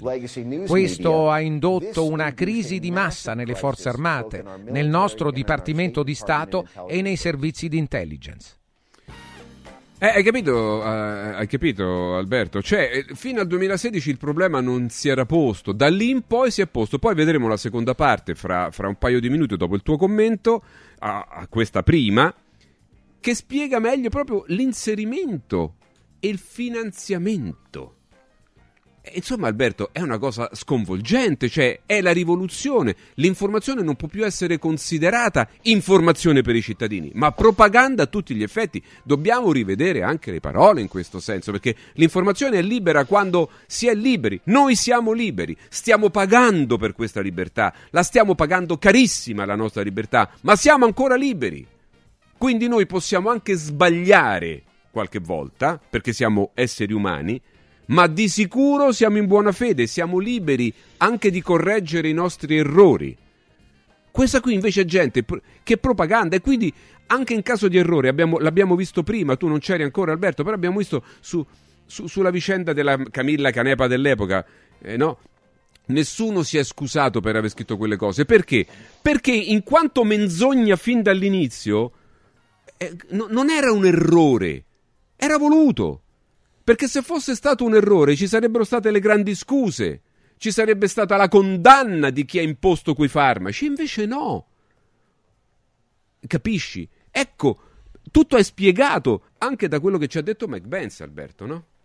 Guarda, io posso testimoniare anche qua, eh, quando ero amministratore delegato di una società del gruppo McKen Erickson, avevo come cliente Tinit, che era il primo provider di posta elettronica in Italia, e in un anno soltanto abbiamo fatto capire agli italiani come si settava un modem, come si entrava in certo, internet, come si mandava certo. la posta e quindi abbiamo favorito il mercato dell'internet in Italia. Ma io ero sinceramente convinto, non perché fosse un mio grosso cliente eh, eh, eh, che valeva anche molto, ma che internet fosse il luogo della democrazia. E mi sono accorto solo più tardi che man mano che stavamo su Facebook e quando qualcosa era gratuito si scopre che il prodotto sei tu, che allora ti arrivavano tutte le pubblicità, eccetera. Però per un certo periodo di tempo si, poteva, si, potevano, si poteva discutere, parlare di questo e di quello. Adesso, per esempio, io con le posizioni che sostengo uh, su Facebook sono oggetto di quello che si chiama shadow banning, cioè mi vedono in 3-4 persone. Se posto un gattino mi vedono in mille, se dico una, una parola parola fuori posto non mi vede più nessuno. Allora, eh, e quindi le piattaforme, guarda caso, se si va a risalire come hai detto tu, se si va a risalire lungo i, eh, i, profili azionari si scopre che tutti i grandi social media appartengono, salvo appunto Twitter, appartengono a, a, a, questo gruppo che si rifà a, ai tre grandi fondi di investimento, siamo sempre le solite. E poi però volevo aggiungere un'altra piccola cosa che si riallaccia al, alla, all'aforisma di, di, di Flaiano. Se, credo 80 anni fa, eh, 70 anni fa, Longanesi aveva detto sulla bandiera italiana io scriverei un motto, tengo famiglia Allora, questo è il vero motivo per cui molta gente si è dovuta vaccinare per poter lavorare, perché tiene famiglia, ma molti altri scrivono quello che scrivono perché tengono famiglia, se no non mangiano più, non, Non vivono mangerebbero più. più, certo, e ci sono- Capito? E Eh, quindi certo, certo. eh, tenere famiglia vuol dire che sei costretto dal sistema a diventare schiavo e questa è la vera e enorme tristezza. Esatto, ma non solo, ma addirittura quelli che tengono famiglia sono anche quelli che hanno accettato di essere soldatini di questo sistema, che per me Certo. sono i peggiori, i peggiori Certo. di tutti. Eh. Adesso io non faccio nomi, ma tanto li conoscete tutti, i peggiori, quelli che sono i famosi fact checker, i pseudo fact checker. Ma vi certo. domandate questi qua in rete, no? L'avete visti? No, adesso non facciamo tutti i nomi. Noi abbiamo fatto uno di Open perché è il più pare- Sì. c'è, Sì, Chicchetto, capito? Capirei. Però questi qui è chiaro che, che- che c'è un gruppo, al, al di là di questi signori, che io poi non so neanche. Ripeto, siccome hanno scritto delle cose assurde, e e noi li abbiamo citato anche loro, è, è chiaro che noi riteniamo che non siano in buona fede, però è, è una cosa che pensiamo noi, abbiamo chiesto addirittura eh, a, a chi di dovere di accertarne eh, eh, i fatti, di accertare i fatti, eh, perlomeno quelli che ci riguardano ovviamente. Però è chiaro che c'è un sistema che parte da. E vediamo quest'altra parte, ringrazio Francesco per il doppiaggio, eh, quest'altra parte di- di- dell'intervista di Carlson a Benz che dice proprio questo, cioè c'è stata un'organizzazione vera e propria, si sono inventati di tutto, hanno messo le mani anche sull'industria digitale, passando anche per i, fact check, per i cosiddetti fact check, inventandosi questo lavoro così, eh, pitturandolo di un qualcosa di utile, ma in- di, tant'è vero fact checker, cioè gente che controlla e mette un eventuale check di qualità sui fatti, ma è l'esatto contrario. Prego. I nostri media mainstream non sono mai stati in alcun modo, nemmeno all'inizio, indipendenti dallo Stato di sicurezza nazionale, dal Dipartimento di Stato e dal Dipartimento della guerra. Tutte le prime voci di informazione radiotelevisiva, la NBC, la ABC e la CBS, sono state create dai veterani dell'ufficio per l'informazione di guerra e grazie agli sforzi del Dipartimento della guerra nella seconda guerra mondiale.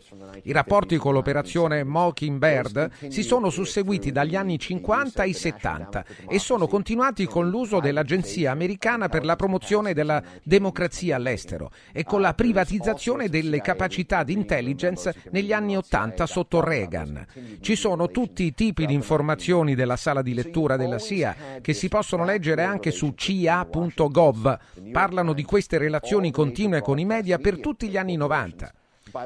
E così c'è sempre stata questa relazione segreta tra il Washington Post, Vai avanti, vai, vai. New York Times e tutti i principali media radiotelevisivi.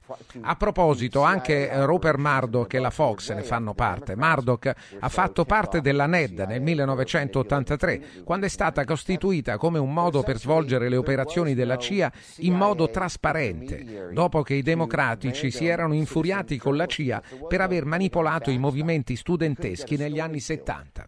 In realtà però non c'era alcun intermediario della CIA per quello che veniva fatto dal giornalismo cittadino, non c'era alcuna protezione del Pentagono, non si poteva far morire una storia, non si poteva avere un rapporto di favori per favori, non si poteva promettere l'attenzione mediatica a una persona a caso con 700.000 follower perché aveva un'opinione sul gas siriano. E questo non è stato un problema nel periodo iniziale dei social media, dal 2006 al 2014, perché non ci sono mai stati gruppi di dissidenti abbastanza grandi da avere un proprio ecosistema e tutte le vittorie sui social media avevano influito su dove sarebbero andati i soldi, che provenivano dal Dipartimento di Stato, dal Dipartimento della Difesa e dai servizi di intelligence. Poi però, dopo le elezioni del 2016, si è creata una situazione in cui si è detto ok, ora l'intero ordine internazionale potrebbe crollare. 70 anni di politica estera unificata, da Truman a Trump, stanno per essere interrotti e abbiamo bisogno degli stessi sistemi di controllo analogici che avevamo per poter creare scontri su storie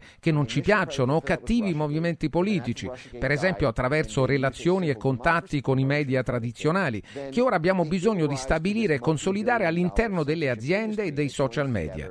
Il presupposto iniziale è stato il Russia Gate, ma poi quando il Russia Gate è morto e hanno usato il semplice presupposto di promozione della democrazia, è nata quest'industria della censura multimiliardaria che unisce il complesso militare industriale, il governo, il settore privato, le organizzazioni della società civile e poi questa vasta ragnatela di alleati dei media e gruppi di fact-checker professionisti che fungono come una specie di classe sentinella che controlla ogni parola su internet.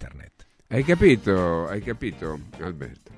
Questo, è, Guarda- oh, questo signore, questo Mike Benz, attenzione, non è, è- è stato un Mm. funzionario pubblico che si occupava proprio di questo, della sicurezza informatica, quindi stiamo parlando di una persona competentissima nella materia e addentrata all'interno eh, de- de- del- delle istituzioni degli Stati Uniti.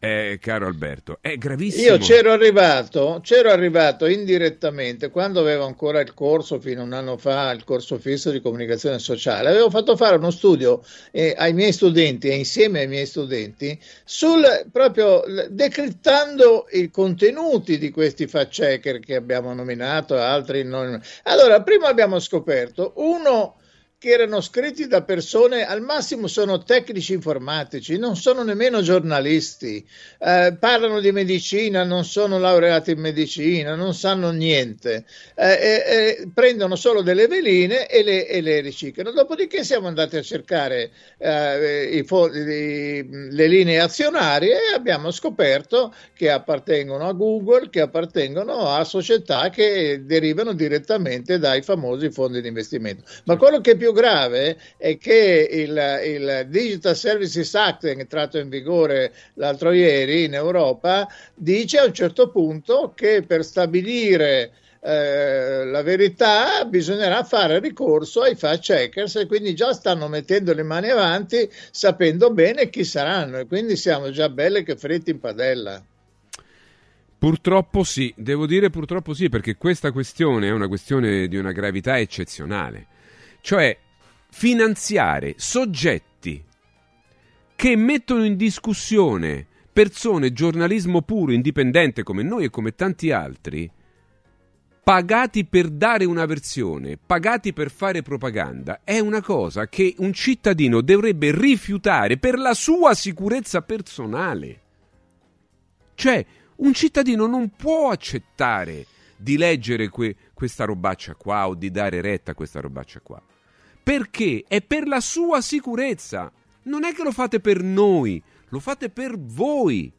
Perché accettare una versione a pagamento di questioni che direttamente incidono sulla nostra vita, sanitarie, economiche, sul clima, eccetera, significa mettere a rischio e a repentaglio la nostra vita, la nostra sicurezza, il nostro denaro, la nostra salute.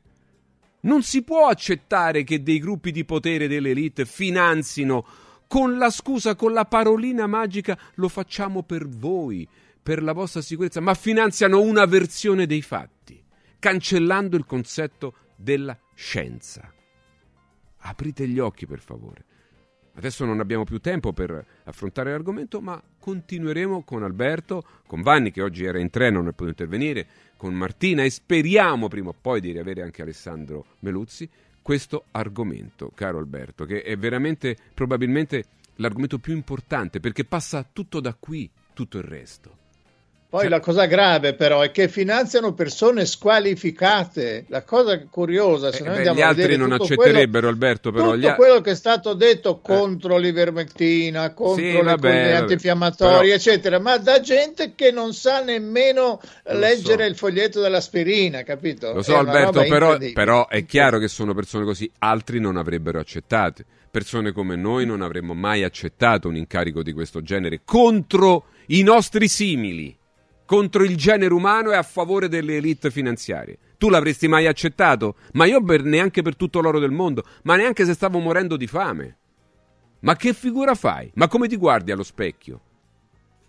Comunque di è chiaro che loro devono almeno- pescare questa gentucola così. Finiamo almeno con una buona notizia sulla Dai. verità di oggi, poi forse non la leggiamo da altre parti. Mm. È uscita la notizia che la Corte Costituzionale, l'alta Corte australiana, ha finalmente giudicato eh, errato il principio dell'obbligo vaccinale e, di Certo. non- e di togliere il lavoro a chi non si voleva vaccinare. Questo è esattamente l'opposto della Certo. decisione della nostra Corte, però insomma qualcosa comincia a muoversi, Eh, per- però è con una È vero, lentezza è inaudita. vero. Però se tu me lo permetti, proprio in chiusura chiusura, perché dobbiamo chiudere, se tu me lo permetti, io invece purtroppo vorrei chiudere eh, eh, con non, non buone notizie.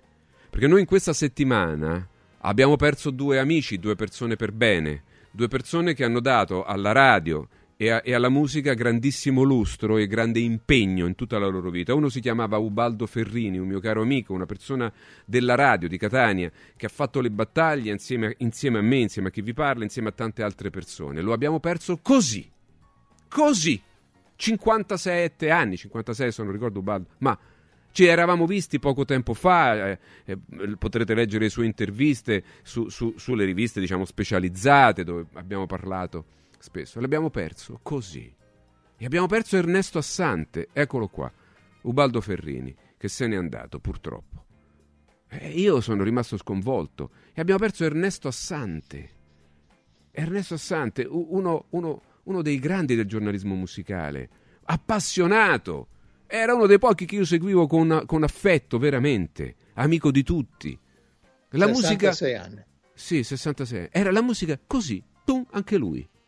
E leggo poco fa sui giornali, possiamo vedere dalla regia, che anche la Casa Reale si sta decimando in qualche modo. Un ragazzo di 47 anni, eccolo, 45 addirittura, Thomas Kingston, lutto nella Royal Family, muore all'improvviso Thomas Kingston, era uno della famiglia reale inglese. Così, tac. E allora ce lo vogliamo fare una domanda? Ma io dico, qualcuno si... È successo? Dice, ma è sempre successo. Sì, è sempre successo, ma non con questa frequenza. Io onestamente non lo ricordo. E allora la prossima settimana, con Alberto, Vanni, anche Martina e, e- e i nostri ospiti, analizzeremo i dati. Perché noi ce li abbiamo. Io l'avevo già preparati, ma abbiamo fatto così tardi e non possiamo vederli. Ma li vediamo la pro- Quelli mica scadono. La notizia è sempre valida. Vedremo i dati proprio sulle persone che ci lasciano, le fasce di età. A noi manca soltanto un dato. Perché? Perché sono aumentati? E perché muoiono? Qualcuno potrebbe risponderci per cortesia, anzi per obbligo, perché noi siamo cittadini che abbiamo bisogno di sapere, abbiamo assoluta necessità di sapere cosa sta accadendo. Vi paghiamo per questo. Politici, medici e tutto l'ambaradan che c'è intorno. Tasse e compagnia cantante. Vi paghiamo per avere queste informazioni, non quelle che vengono d'oltreoceano pagate tramite i famosi fact checker. Chiaro? Alla prossima settimana. Grazie, Grazie Alberto, grazie mille. ciao Fabio, Ciao, ciao. alla prossima settimana tra poco il fisco sereno. Segui un giorno speciale sull'app di Radio Radio. Tutti gli approfondimenti sui grandi temi del momento li trovi ogni giorno su Radio Radio. 15 ore di diretta con i principali esperti e protagonisti per un'informazione indipendente, autorevole, libera. Notizie, inchieste, politica, economia, salute. Tutto quello che riguarda da vicino la vita delle persone. Questa è l'Anima Talk di Radio Radio. Un unico media, infinite opinioni. Radio Radio, Anima Talk. 4 Winds, la soluzione unica per le tue esigenze di energia da fonti rinnovabili. 4 Winds, the energy of the future. 4winds.it Diego, uno di questi giorni vorrei venire da Occhiali in Cantiere. Ma cosa devo portare? I vecchi occhiali, una prescrizione, che cosa? C'è solo una cosa che devi fare. Porta un amico. Da Occhiali in Cantiere per tutto il mese di febbraio vieni accompagnato da un amico, scegliete due occhiali, sia da vista che da sole, e il meno caro lo avrete in omaggio. Wow! Occhiali in Cantiere, qualità, convenienza e amicizia. Vediamoci da Occhiali in Cantiere, Capena, Colleferro, Frosinone. Riscopri l'importanza e la bellezza di un sorriso sano e splendente. I dentisti di Solo Sorrisi sono a disposizione per la salute e la bellezza della tua bocca. Tecniche avanzate, nessun dolore, tempi rapidi. Solo Sorrisi, gli specialisti del sorriso, con 5 studi a Roma, a Fiano Romano e ad Avezzano. E ritrovi il sorriso. 858 69 89. Solo sorrisi.it. Antò fa freddo, Antò fa freddo, non ce la faccio più. Accendi la caldaia Vylant. Ecco fatto, amore. L'ho accesa. Mmm, Antò fa caldo. Pochi giorni fa con la Calor Plus ho installato una caldaia a condensazione della Vylant con sole 12 rate da 95 euro e mi hanno anche regalato 7 anni di garanzia. Eh, con questa caldaia mi sto togliendo tante soddisfazioni. Fallo anche tu con la Calor Plus. Chiama subito lo 06 86 21 3671. Antò. Marco, ti posso chiedere un bicchiere d'acqua? Certo, come la gradisci? Posso fartela liscia a temperatura ambiente, fresca, poco frizzante, molto frizzante, un po' briosa? Linda non sa che Marco ha appena acquistato il depuratore d'acqua Acquabria. Funziona ad osmosi inversa, può regolare la frizzantezza nella gradazione preferita ed è garantito 10 anni. Bevi bene, spendi meno di quanto paghi le bottiglie di plastica e aiuti l'ambiente. Acquabria, un gusto tutto italiano. 800 933 659 acquabria.com Ciao nonno, come stai? Molto meglio. Con la stuoia Biofarmantalgic Plus tutti i miei dolori articolari sono spariti. Te l'avevo detto. Grazie alle proprietà antidolorifiche e antinfiammatorie della stuoia Biofarmantalgic Plus, anch'io sono tornato ad allenarmi. Allora organizziamo subito una partita a calcetto. la stuoia Biofarmantalgic Plus è un toccasana per chi soffre di infiammazioni articolari e muscolari. Agisce a livello cellulare durante il sonno in maniera del tutto naturale, non invasiva e autonoma. Chiama subito l'800 82 66 88 o vai su stuoiantalgica.com e regalati il benessere. Spalanca le finestre a un futuro più verde. Scegli gli infissi di qualità Modual. Quest'anno festeggiamo 40 anni di attività, ma il regalo te lo facciamo noi. Un finanziamento a tasso zero in 20 mesi e fino a 50.000 euro. Modual. Approfittane per cambiare i serramenti di casa. Ti aspettiamo per un preventivo negli showroom di Roma o Passo Corese. Tasso zero, zero pensieri, 100% comfort termico. Modoal. Guardare oltre. Vedere green. Modoal.it Sirt Life, azienda leader nel settore nutraceutico, presenta Lipo, il nuovo integratore testato scientificamente che agisce sulle cause biologiche dell'accumulo di grasso, stimola il metabolismo riducendo stress, zuccheri e grassi nel sangue. Scopri Lipo su radioradioshop.it e approfitta delle combinazioni Lipo più Sirt 500 Plus al prezzo speciale solo per gli ascoltatori di Radio Radio. Lipo più Sirte 500 Plus per elevare naturalmente il tuo livello di benessere. Le emozioni prendono vita con Zomarin Discovery. Tra i suoni e i colori della natura potrai incontrare i nostri amici animali nelle nuove 13 dimostrazioni educative, assistere al simpatico Topo Gigio Show e divertirti con le nostre attrazioni didattiche. Ingresso maggio fino a 14 anni e parcheggio gratuito. Cosa aspetti? Prenota su zomarin.it. Viva Zomarin! Segui un giorno speciale sull'app di Radio Radio.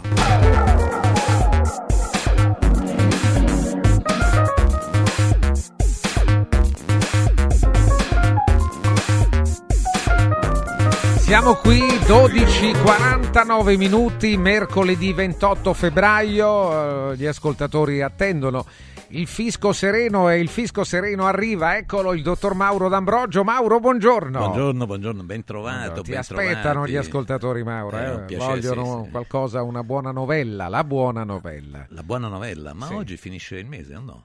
No, domani finisce Ah, domani il mese. finisce il domani, mese. sì, sì, domani. Perché è finisce. l'anno bisesto. Ma sì, sai, io non sono molto esperto di queste È cose. se So ogni che ci sono. anni, Sì, eh. però so che può accadere qualcosa. C'è chi ha anche delle credenze, ma io insomma sono molto laico da questo punto di vista. Sì, non... Vado avanti.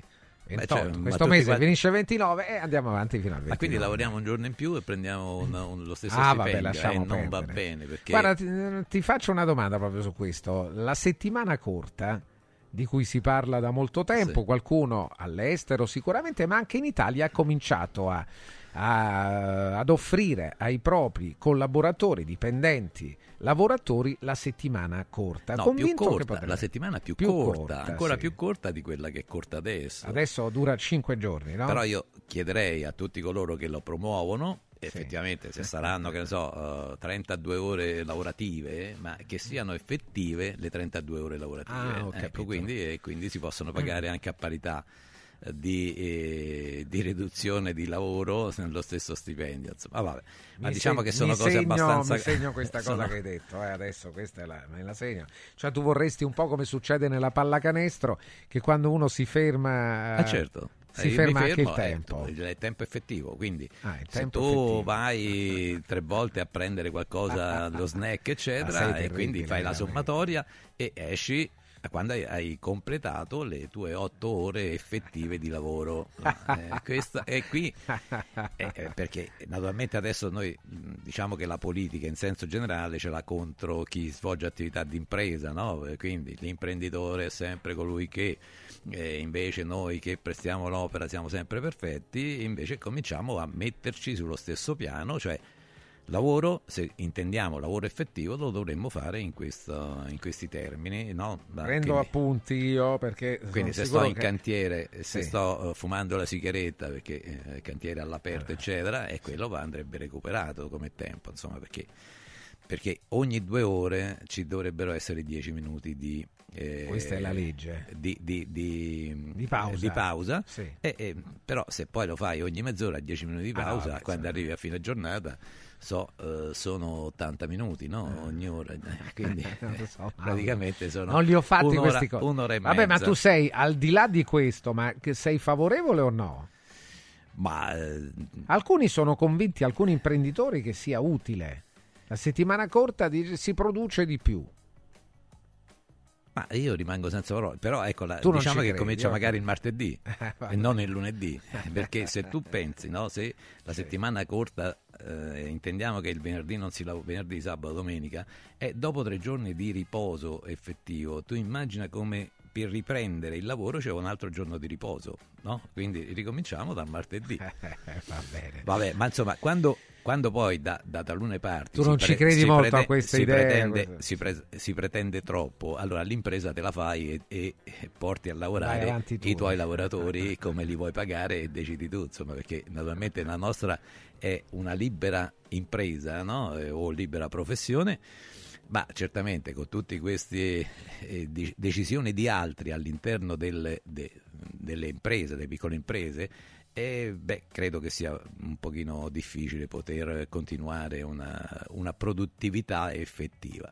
Allora, qua ci stanno mette- eh, settimana corta, smart working libero. Sì. Così un'azienda romana sta rivoluzionando il mondo del lavoro. Ma vabbè, ma ognuno Non poi decide, decide co- quello che, Certo, che meglio può fare, dipende da che tipo di lavoro fai, perché poi...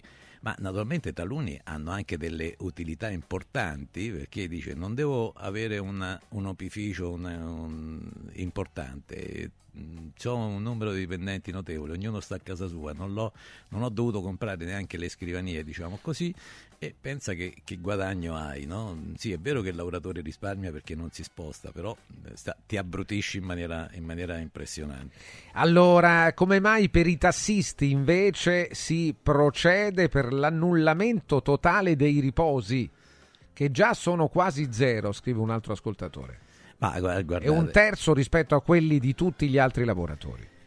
Ma io eh, credo che questo- queste nuove idee, eh, prima che, che arrivino in maniera generalizzata, sarà veramente difficile, cioè ci vorrà tempo, tutto potrà accadere, ma eh, se non dai, eh, diciamo, chi svolge un'attività di impresa, ecco come il, il taxi, eh, hanno dei turni e quindi debbono assolverli sa- sabato, domenica e così via.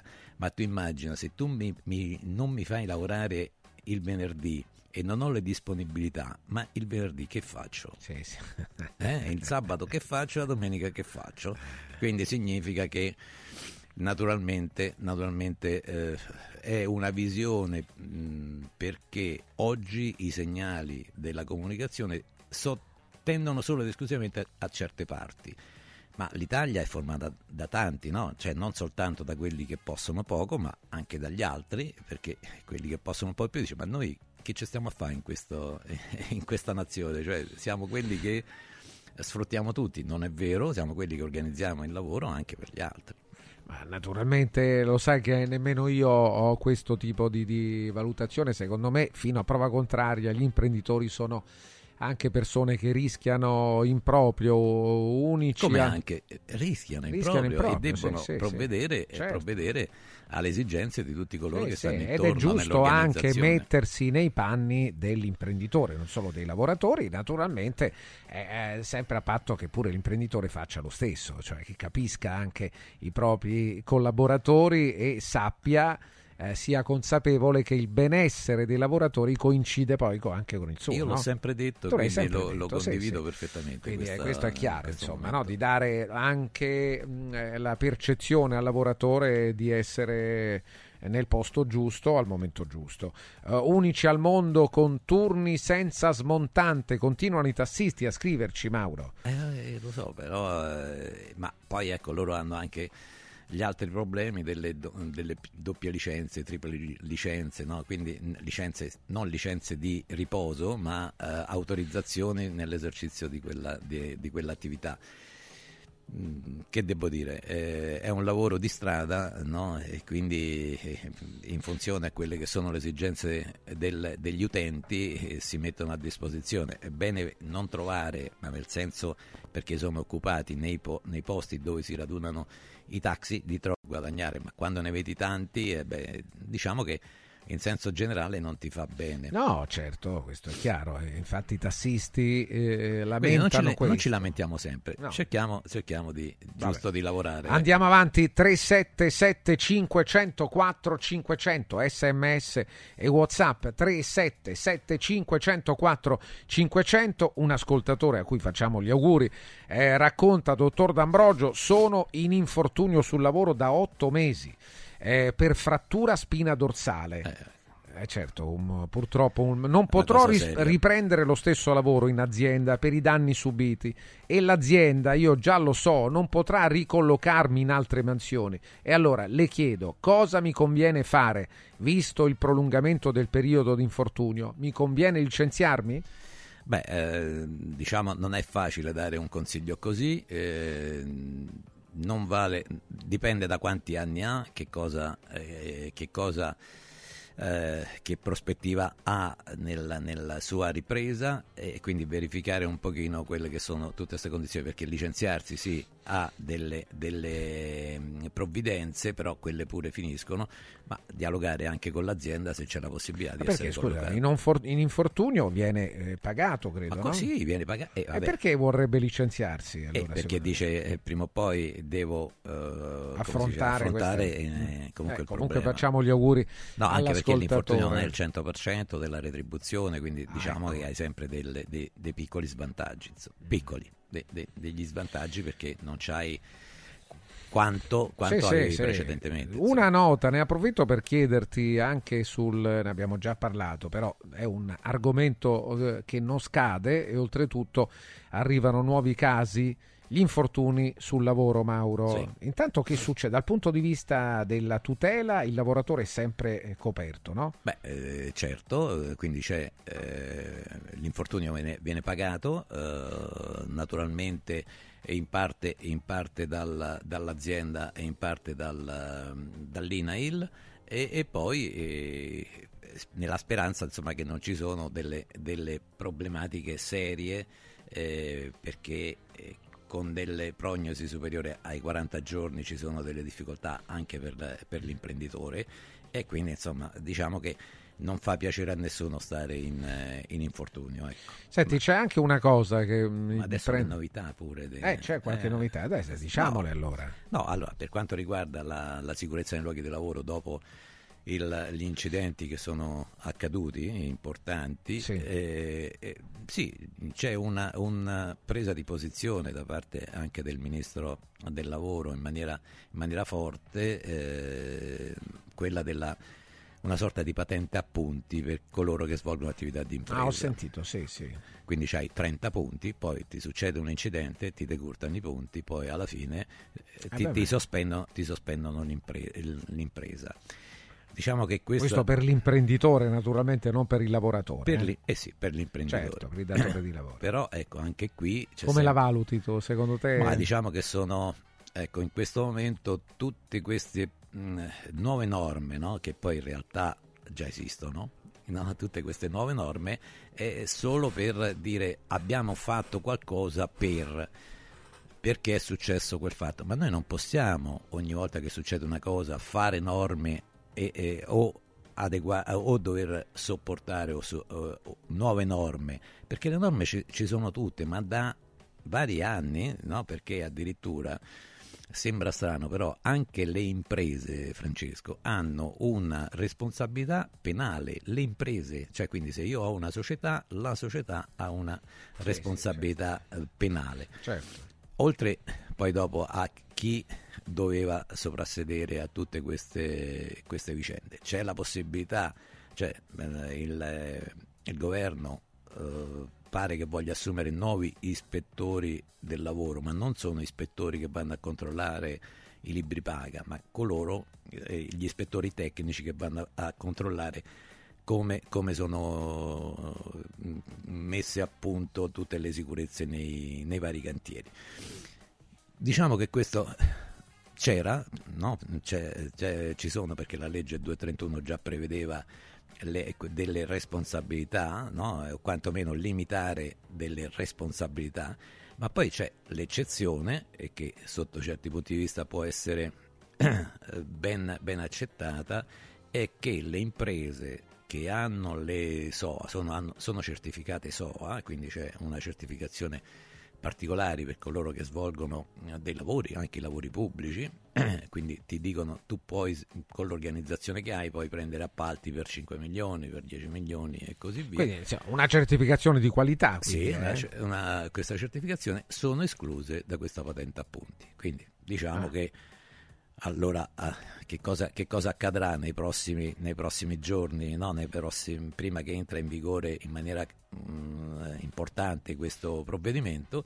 E ci sarà una rincorsa alla, all'ottenimento delle SOA. Certo, ci vogliono delle dei requisiti eh, importanti, però questo va, andrà sicuramente fatto per evitare che ci sia questa possibilità di ti tolgo l'azienda. No? Poi, eh, ha un però, costo questa operazione? Eh beh, tutto c'è un costo. Eh, questo, è, questo, è, assurdo, però. Ma come assurdo? Eh no, assurdo. Ma io per farmi certificare c'è un ente privato che mi certifica eh, vabbè, con delle condizioni particolari, ma no, allora, Vabbè, mm, è giusto. Ma secondo me non è giusto perché sono ulteriori tasse, ulteriori pagamenti. Ma scusa, se c'è uno storico, quello parla per la, certificare la qualità di un'azienda. Eh, ho no? capito, però ci deve essere un ente che ti certifica e quell'ente vuole essere pagato. Cioè, se io e costituiamo una società. Ma sì, per... se c'è un ente privato e, e attraverso quello devi passare, sì, ma perché dovrebbe essere un ente privato? eh, può essere il fisco stesso, l'agenzia delle entrate che certifica attraverso i tuoi anni di lavoro uno storico che tu puoi avere quella quella qualità. Comunque, allora ti chiedono anche poi le altre domande eh, tra poco. Patrizia ti chiede, dottor D'Ambrogio, in alternativa al suo lavoro, Cosa le sarebbe piaciuto fare? Ma io ho fatto solo questo, quindi mm, mi piace veramente tanto, mi diverte. Eh, piace al dottor D'Ambrogio eh, il suo lavoro? Ma, eh? Allora, se tu vedi il nostro lavoro, sì. il mio lavoro, come fare solo ed esclusivamente i conti, vabbè, quello lo possono fare tutti. Però se tu riesci a dare una mano a chi svolge attività di impresa, quindi a migliorare, a guadagnare, a diventare ricco, a eh, ad, ad, occupare persone e quindi rapportarsi nei confronti dei prestatori d'opera in maniera corretta, pagando tutti i contributi, le provvidenze, eccetera, e quindi questo è veramente un bel lavoro. Ah, Se salute, invece lo certo. fai per uh, aiutare, che, come si dice, a fare le sole, no? e quindi quello indubbiamente non è il miglior t- lavoro che possiamo, che possiamo svolgere. Bene, rimani là Mauro, tra poco torniamo da te, ne approfitto per parlarvi della T-Chef Therapy che trovate su radioradioshop.it. Attenti che fino a domani c'è la grande promozione sulla T-shirt Fit Therapy a 59 euro anziché 79 euro su radioradioshop.it. Basta indossarla per dire addio a dolori muscolari e articolari cronici, ad artriti, artrosi, cervicalgie e lombalgie. Grazie alla tecnologia Fit Therapy non contiene farmaci, quindi non ha controindicazioni. È materiale di altissima qualità al 100% made in Italy. La t-shirt Fit Therapy al costo di 59 euro la trovate su radioradioshop.it nella sezione salute salute e benessere oppure potete in alternativa mandare un messaggio a questo numero sms o whatsapp 348 59 50 222 348 59 50 222. Vi parlo anche di Universo Oro che da oltre 30 anni è specializzato nella vendita di oro da investimento, orologi di lusso, diamanti, pietre preziose, gioielli esclusivi di ogni genere e prezzo, argenti, bigiotteria firmata, oltre a una linea esclusiva di gioielli firmata Universo Oro, che è banco metalli autorizzato ed offre le migliori quotazioni del mercato. Se volete vendere il vostro oro, fino a fine mese offre una quotazione straordinaria a partire da 42 euro al grammo netti, senza commissioni e con pagamento immediato. La sede è Roma, Viale Eritrea 88, il parcheggio gratuito in Viale Eritrea 89. Il numero verde 800 13 40 30. 800 13 40 30. Segui un giorno speciale sull'app di Radio Radio. 4 Winds Solar Power. Il tuo fotovoltaico per un futuro sostenibile. 4 Winds, the energy of the future. 4windsolarpower.com Scendi in campo per la prevenzione. Dai un calcio al tumore al seno. Ricorda che i controlli periodici sono fondamentali per la diagnosi precoce. Per questo l'8 marzo Seno Clinic dedica solo alle ascoltatrici Radio Radio una giornata di esami a tariffa agevolata. Prenota subito allo 06 36 30 34 91. Seno Clinic ti aspetta a Villa Mafalda in via Monte delle Gioie 5 a Roma. Info su senoclinicroma.com. Vinci con la salute. Controlla il tuo seno. Convenzionati con le maggiori compagnie assicurative. Stanca della tua vecchia cucina? È ora di cambiarla! Scopri i tanti vantaggi che Stosa Store Capena ha riservato per te. E con l'acquisto di una cucina Stosa completa di elettrodomestici, ricevi in regalo un buono acquisto fino a 500 euro da utilizzare da Luzzi Home Arredamenti a Borgo Quinzio, dove trovi il meglio per arredare tutti gli ambienti della casa. Stosa Store Capena ti aspetta in via Tiberina 34 anche la domenica. Stosa, molto più di una cucina. Giovedì 29 febbraio siete tutti invitati a Capodrise, in provincia di Caserta, per la grande inaugurazione del nuovo Iper Mauris in via Retella, ex area I Giardini del Sole. Troverete offerte imperdibili su detersivi, casalinghi, profumeria, pet care, elettrodomestici, cancelleria e giocattoli e molto altro ai prezzi più bassi d'Italia. Come sempre in diretta su Radio Radio dalle 8 alle 13. Mauris, i grandi magazzini italiani numero uno del risparmio. Mauris. Sistemi Prefedil consentono di costruire pareti in modo semplice, veloce, pulito, a secco, con un isolamento acustico e una resistenza al fuoco eccezionali. Non hanno bisogno di intonaco, ma soltanto di una rasatura e i rivestimenti ceramici vanno applicati direttamente sulla parete grezza, consentono il passaggio degli impianti e accettano tutti i sistemi di fissaggio per qualsiasi carico. Dovete costruire le pareti? Passate da noi al punto Prefedil in via Prenestina 956 a 500 metri all'interno del GRA. Come vanno le cose in azienda? Ah, è tutto un caos. Poco lavoro? No, al contrario, tanto lavoro, ma poco personale specializzato, anzi zero. Noi abbiamo risolto affidandoci a Valori SPA. Selezionano i candidati più qualificati, ottimizzando tempi e risorse. Se sei un candidato in cerca di occupazione o un'azienda in cerca di professionisti, scegli Valori SPA, Agenzia per il lavoro e la consulenza. 06 62 27 90 54 o valorispa.it. Guarda, anche qui una ravioleria dumpling bar. Ormai le trovi in tutta Italia. Entriamo, il pranzo è servito. Mmm, sono buonissimi, di qualità e pluripremiati. Eh sì, grazie al franchising 2.0 del Dumpling Bar, anch'io ho potuto aprire la mia ravioleria. È facile, completamente gratuito, include formazione dello chef Gianni Catani, rinnovo di menù periodico, scelta e addestramento del personale, pubblicità. Ho chiamato il numero 344 06 58 913 e il mio sogno si è realizzato. Chiama anche tu o vai su dumplingbar.it. Da importanti ricerche scientifiche nasce SIRT 500 Plus, l'integratore che stimola la produzione di sirtuine, le proteine della longevità naturalmente presenti nel nostro organismo che rallentano l'invecchiamento cellulare e hanno la capacità di intervenire sul metabolismo. Vuoi rallentare anche tu l'invecchiamento? Recuperare energia, dormire meglio, diminuire lo stress? SIRT 500 Plus è la soluzione. SIRT 500 Plus, una marcia in più per il tuo metabolismo. Scoprilo su radioradioshop.it. Sportello Legale Sanità. 12 anni di giustizia ottenuta e di giusti risarcimenti alle famiglie colpite dalla mala sanità. come per danni provocati in banali interventi ortopedici o per danni o decessi provocati da mancata diagnosi di patologie tumorali. Sportello Legale Sanità. A disposizione di tutti gli italiani contro la mala sanità, senza alcun costo anticipato. 800 700 802 sportellolegalesanita.it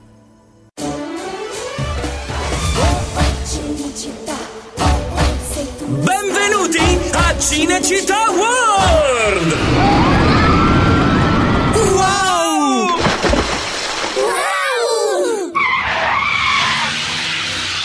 Wow! Cinecittà World, il parco divertimenti da Wow! Cinecittà World, Cinecittà Wow!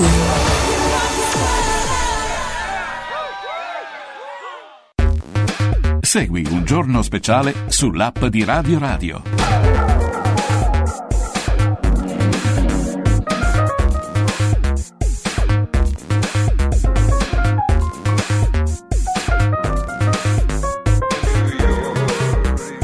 Siamo qui molto bene, sms whatsapp 37 75 104 500 37 75 104 500 per il dottor Mauro D'Ambrogio il fisco sereno Andrea dice dottor D'Ambrogio ma gli stipendi fermi dal 2000 non ne parliamo? Siamo gli ultimi in Europa.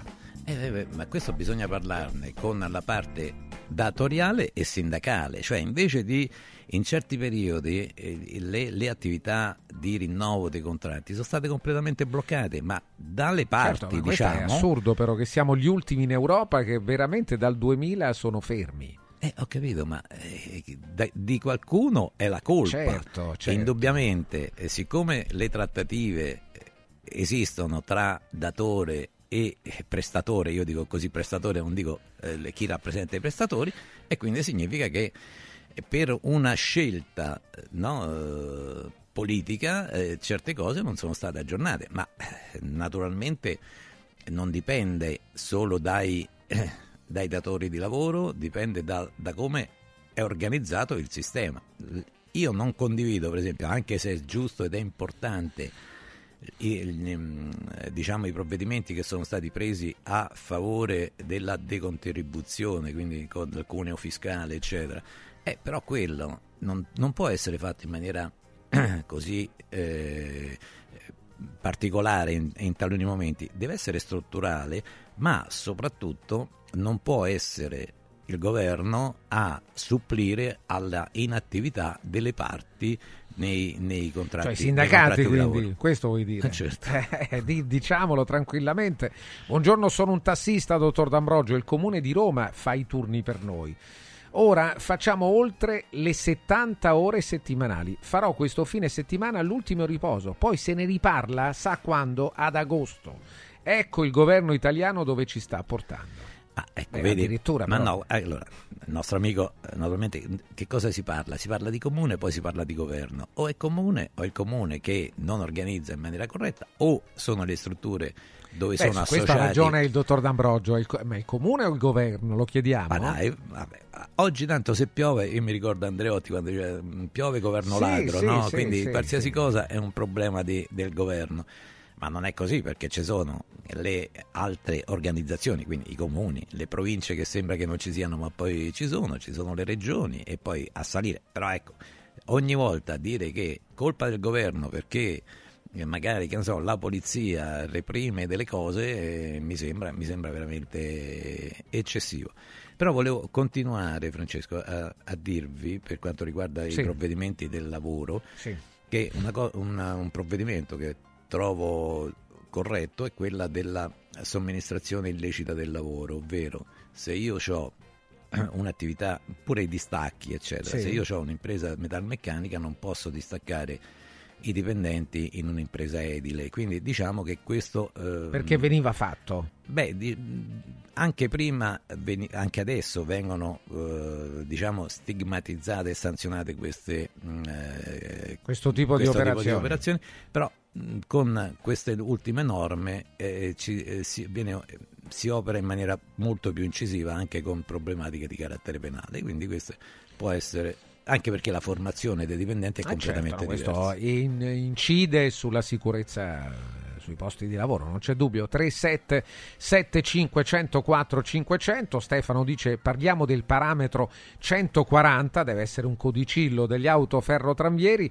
1200 euro al mese, ignobile. Dove erano i sindacati quando è stato oh, fatto passare questo, questo parametro? Eh, allora, questi parametri non sono di, mo, non- io non devo difendere questo governo, però so- vengono da anni precedenti e qualche, qualche altro gestiva la cosa Aveva la pubblica responsabilità, e quindi va- dovevano essere gestite eh, sicuramente in maniera diversa le, eh, le contribuzioni.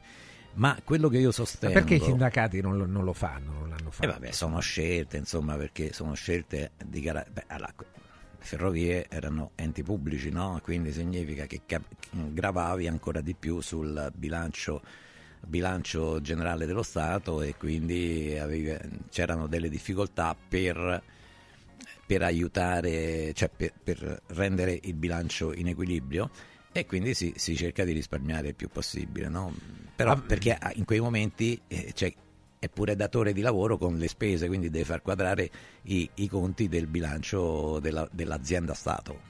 Ancora, eh, qualcuno dice a dire il vero, gli stipendi dei dipendenti pubblici sono stati aumentati, sono aumentati. Ma eh, diciamo da poco, da poco e non, non eccessivamente di importi notevoli. Io, Ah. io sostengo che la- la- l'aumento ci dovrebbe essere, ma per la- gli, impiegati, gli impiegati statali, e, adesso non mi riferisco all'impiegato, cioè alla gestione interna, per esempio la contribuzione è solo una partita di giro, no? Perché devo... eh, c'ho- c'ho- ho dei dipendenti, pago le retribuzioni, ma poi i, i contributi che vado a pagare è solo un'iscrizione, non è un'uscita di soldi veri in quei momenti. Per l'impresa è diverso, devo pagare l'operaio, l'operaio, il prestatore eh, d'opera, D'opera, ma sì. devo pagare anche l'altro operaio che sta a casa, ovvero eh, devo dare le- lo stesso importo all'erario che per tutte le, le- le contribuzioni che devo pagare. No, io dovrei, direi, se per esempio io sono, non sono tanto favorevole al salario minimo così come pensato, no? ma se fosse un salario minimo sul quale applicare i contributi, seguimi bene, quindi che so, 10 euro l'ora, e su quello pago i contributi io come azienda, tutto quello che do in più al dipendente è tutto esente da contribuzione, allora potrebbe avere una valenza, ma così, salario minimo 10, 10 euro, ma quanto costa al sistema? Cioè, io devo pagare, io impresa pago su una retribuzione in più il 36% più l'IRPEF eccetera, quindi quanto incassa l'erario su, quel- su quella retribuzione base? Quindi se si riuscisse a trovare un equilibrio dove diciamo la retribuzione minima deve essere quella e su quello dovete pagare i contributi, voi che eh, avete dei dipendenti, quello che dà in più al dipendente, e adesso dico 10 ma può Sì, essere sì, un certo. altro livello, qualsiasi altro importo, quello in più è esente da, eh, almeno da contribuzione. Non so se riesco Sì, a, sì, a assolutamente. Oppure Invoglierebbe di più l'azienda a farlo, no? a, Certo. a dare. Un altro ti chiede se è un buon business secondo te investire in borsa. Ma investire in borsa, se, se tu non so- sei un grande investitore in Ma borsa. io non, non ho denari, però no? per quanto Eh, riguarda gli investimenti... Ma non ti piace, mi sa proprio come. No, perché guarda, il- io non gioco neanche a carte, quindi non so se eh, avete capito. Quindi, il tipo, sì. Eh, ma allora, non perché non mi piace spendere, per carità, ma giocarli, visto che è faticoso guadagnarli, ma io devo affidare i miei risparmi a uno che fa. Ma non vado contro il sistema, aspettate, però È il miei, tuo modo di pensare. eh, diciamo, eh, metterli nell'incertezza mi dà un po' fastidio. Allora, io dico, chi fa gli investimenti tradizionali dovrebbe dire datemi i soldi, io investo, a te ti garantisco X percentuale, il rischio me l'assumo io. Invece che succede? Io do i soldi a te, li investi in, in, in borsa, per, perdo io e tu guadagni comunque e c'è qualcosa che non funziona nel sistema. Allora un altro cioè, ti ha risposto. eh, Allora, ti ha noi, risposto. noi- allora, se vinciamo, qui abbiamo vinto e lì, e lì hai perso, no? Come, come succedeva nei film Sì, eh, sì, particolari. capito, E non è certo. possibile questo. Dottore, scusi, 85 miliardi eh, mal contati di evasione, 70 di IRPEF e 15 di IVA. Cosa si può fare? Ma guarda, questi, e queste diciamo, allora io dico sempre, se effettivamente eh, queste sono statistiche, non sono certezze, perché la... Ah, non sono certezze. Ma no, no tu dici, perché se, eh, se se no- hai determinato Eh, dove sta li vai a l'evasione vai a no? prenderli Certo. no? però diciamo che ci può essere statisticamente un, un qualcosa di questa natura però che dire eh, probabilmente eh, i, i sistemi o, o tutto il nostro sistema economico taluni dovrebbero essere esclusi invece rimangono inclusi nel sistema economico eh, perché riescono a fare un po' di evasione tutto qua Ancora altri riguardo al discorso del pagamento in nero, sai Verdini che ha detto candidamente in un'intervista di aver preso dei soldi in nero e cose di questo genere. Ecco, sul nero, sì, sul nero, sul cosiddetto nero. Eh. C'è qualcuno che diceva, guardi, eh, D'Ambrogio, me lo ricordo anche la settimana scorsa, l'Italia ha campato sul nero. Per molti lavoratori fare questo secondo lavoro, quindi andare a fare magari il cameriere nel- nei ristoranti, questo parliamo di, di anni fa, di molti anni fa, era un modo anche per tirare su una famiglia.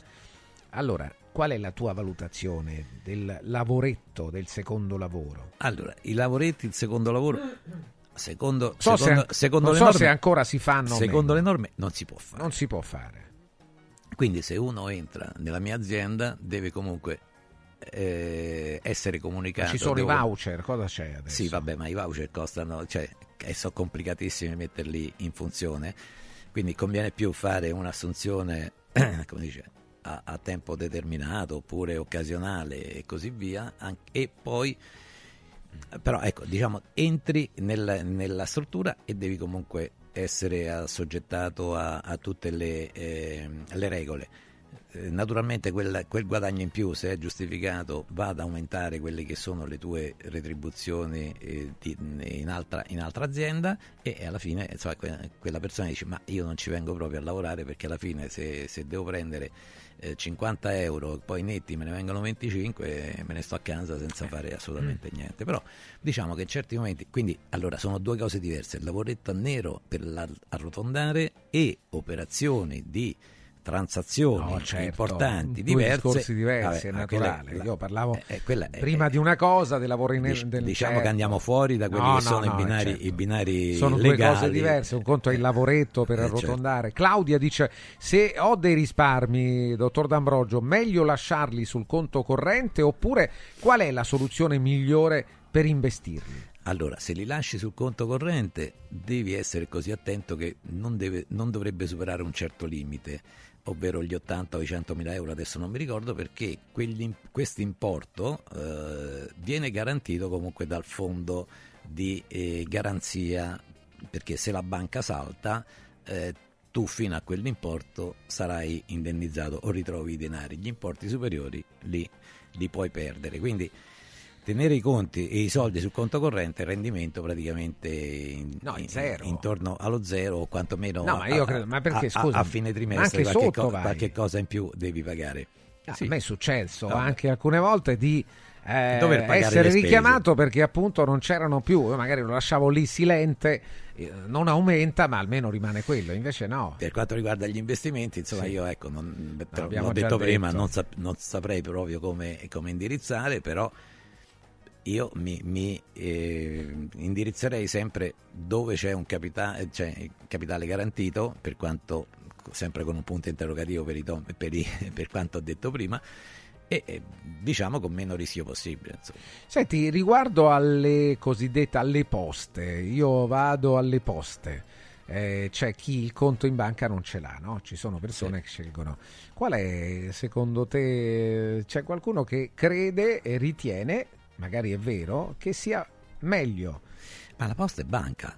È sempre quindi, una cioè, banca. È sempre una sì, banca. ma qual è la differenza però, voglio dire? Ma eh, nessuna, perché, Ah, non non no, perché la banca, ti, se hai il conto corrente in banca e alle poste puoi avere anche eh, blocchetto degli assegni, puoi avere... Però puoi andare banking. soltanto lì al No, no, bancomat, in- in- puoi in- anche andare su quello delle banche, no? Sì, sì, beh, Ah, con sì? il bancomat vai dappertutto. Con il bancomat delle poste puoi andare anche in banca? Anche quello delle banche vai sulle poste. Ah no? sì, questo non lo c'è sapevo, problema. questa è una, una notizia che non, non c'è avevo. problema. Ah, questa- E allora- quelli sono i circuiti internazionali che, che Eh, giusto, tutti sono certo. collegati. Insomma. Sì, sì, giusto. Ancora un altro riguardo un altro lavoro, che è il lavoro del- dei trasportatori, e ti chiede Mauro oh, che futuro si prospetta per loro. Per i trasportatori? Sì. Ma i trasportatori Tu hai tra i tuoi clienti ce ne sono? Sì, eh, diciamo che ecco, anche in quei, in quei settori eh, le, le, eh, diciamo, le tariffe non sono, non sono aggiornate, le tariffe so fat- sono fatte dal mercato, Un le lavoro tariffe, duro, eh. sono- sono- non sono alte, sono basse. Immagina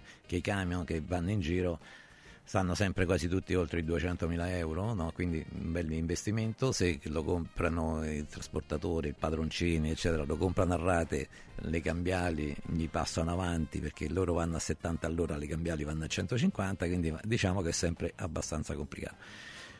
Adesso diciamo, il governo ha- ha, previsto la possibilità di Costa una, rinnovare... quanto una casa?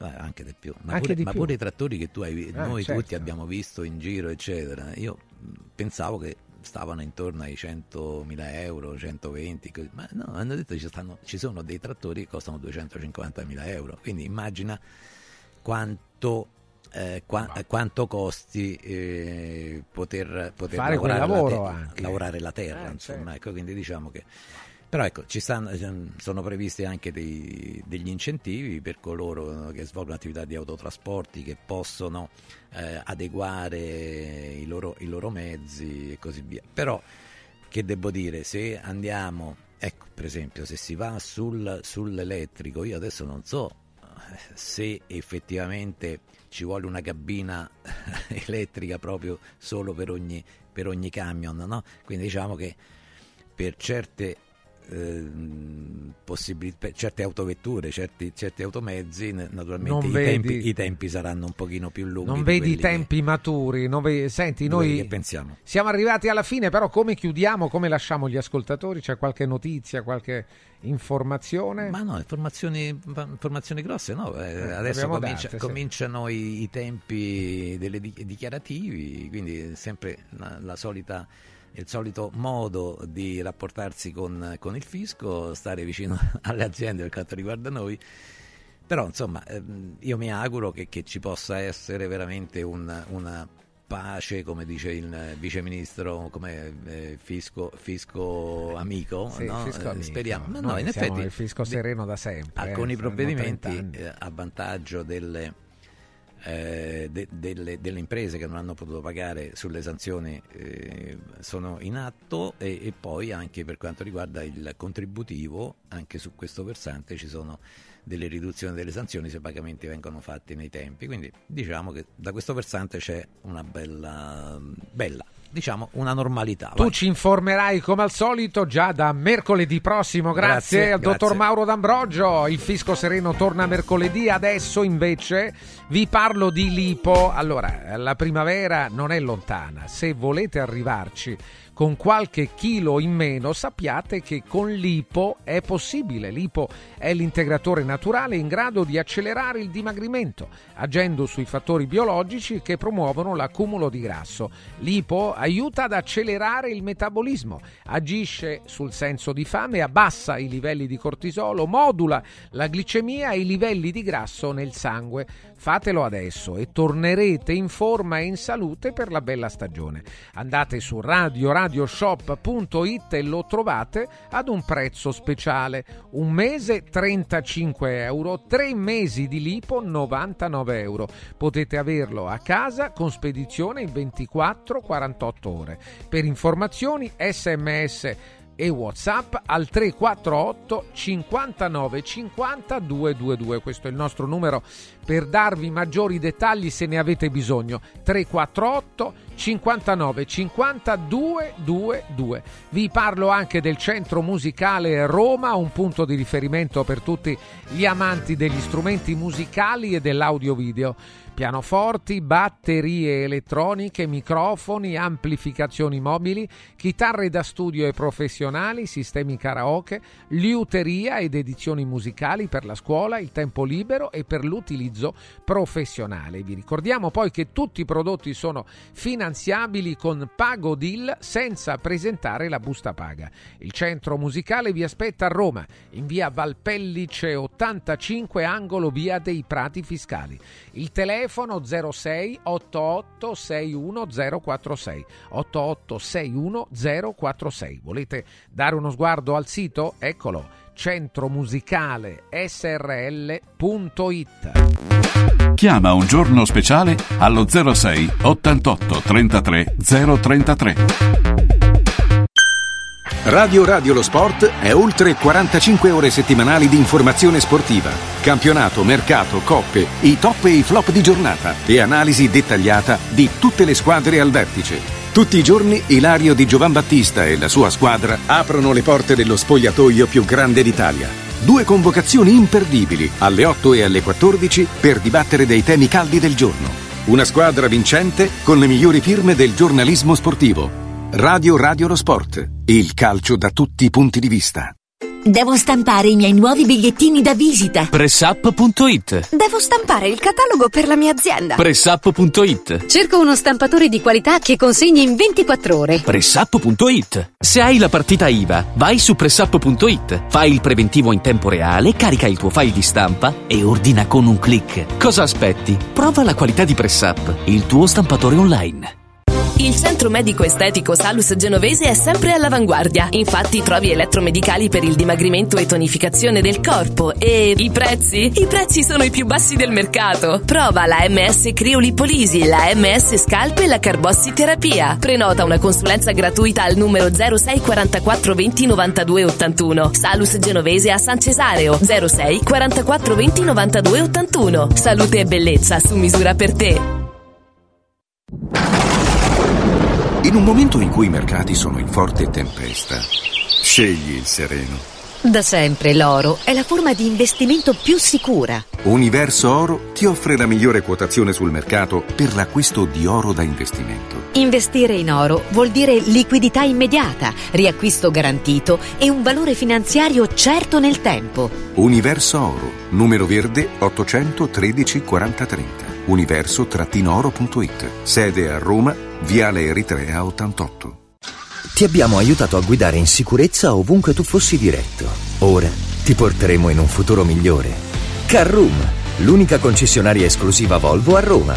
Carroom, al chilometro 33 e 7, carreggiata interna del GRA, uscita uffici finanziari. Da Carroom trovi anche offerte vantaggiose di noleggio e oltre alla normale manutenzione puoi fare la revisione, sostituire i pneumatici e avere un eccellente servizio di carrozzeria.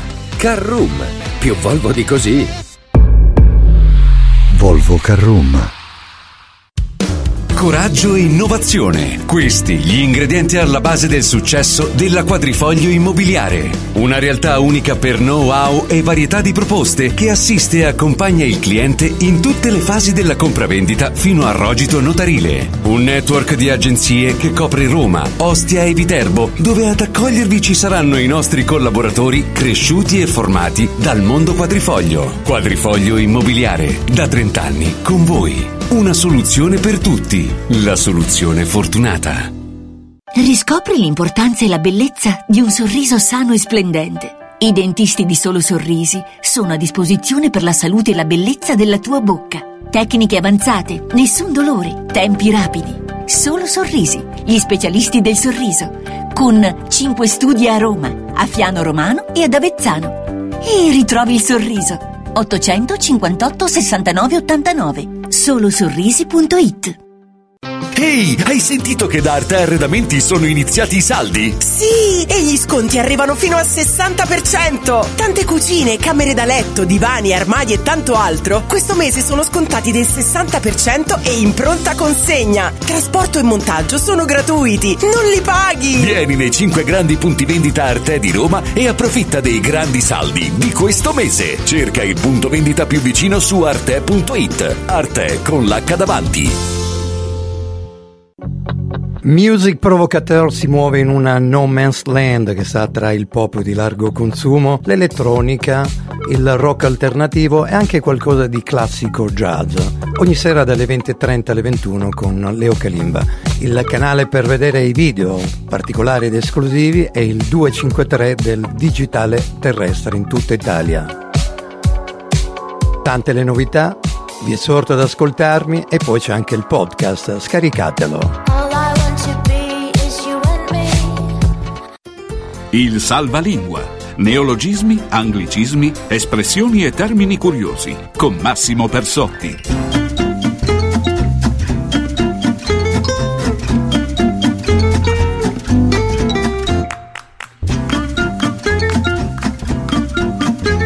Eccolo, ci siamo, 13 e 36 minuti, eccolo qua, Massimo Persotti, buongiorno, Max.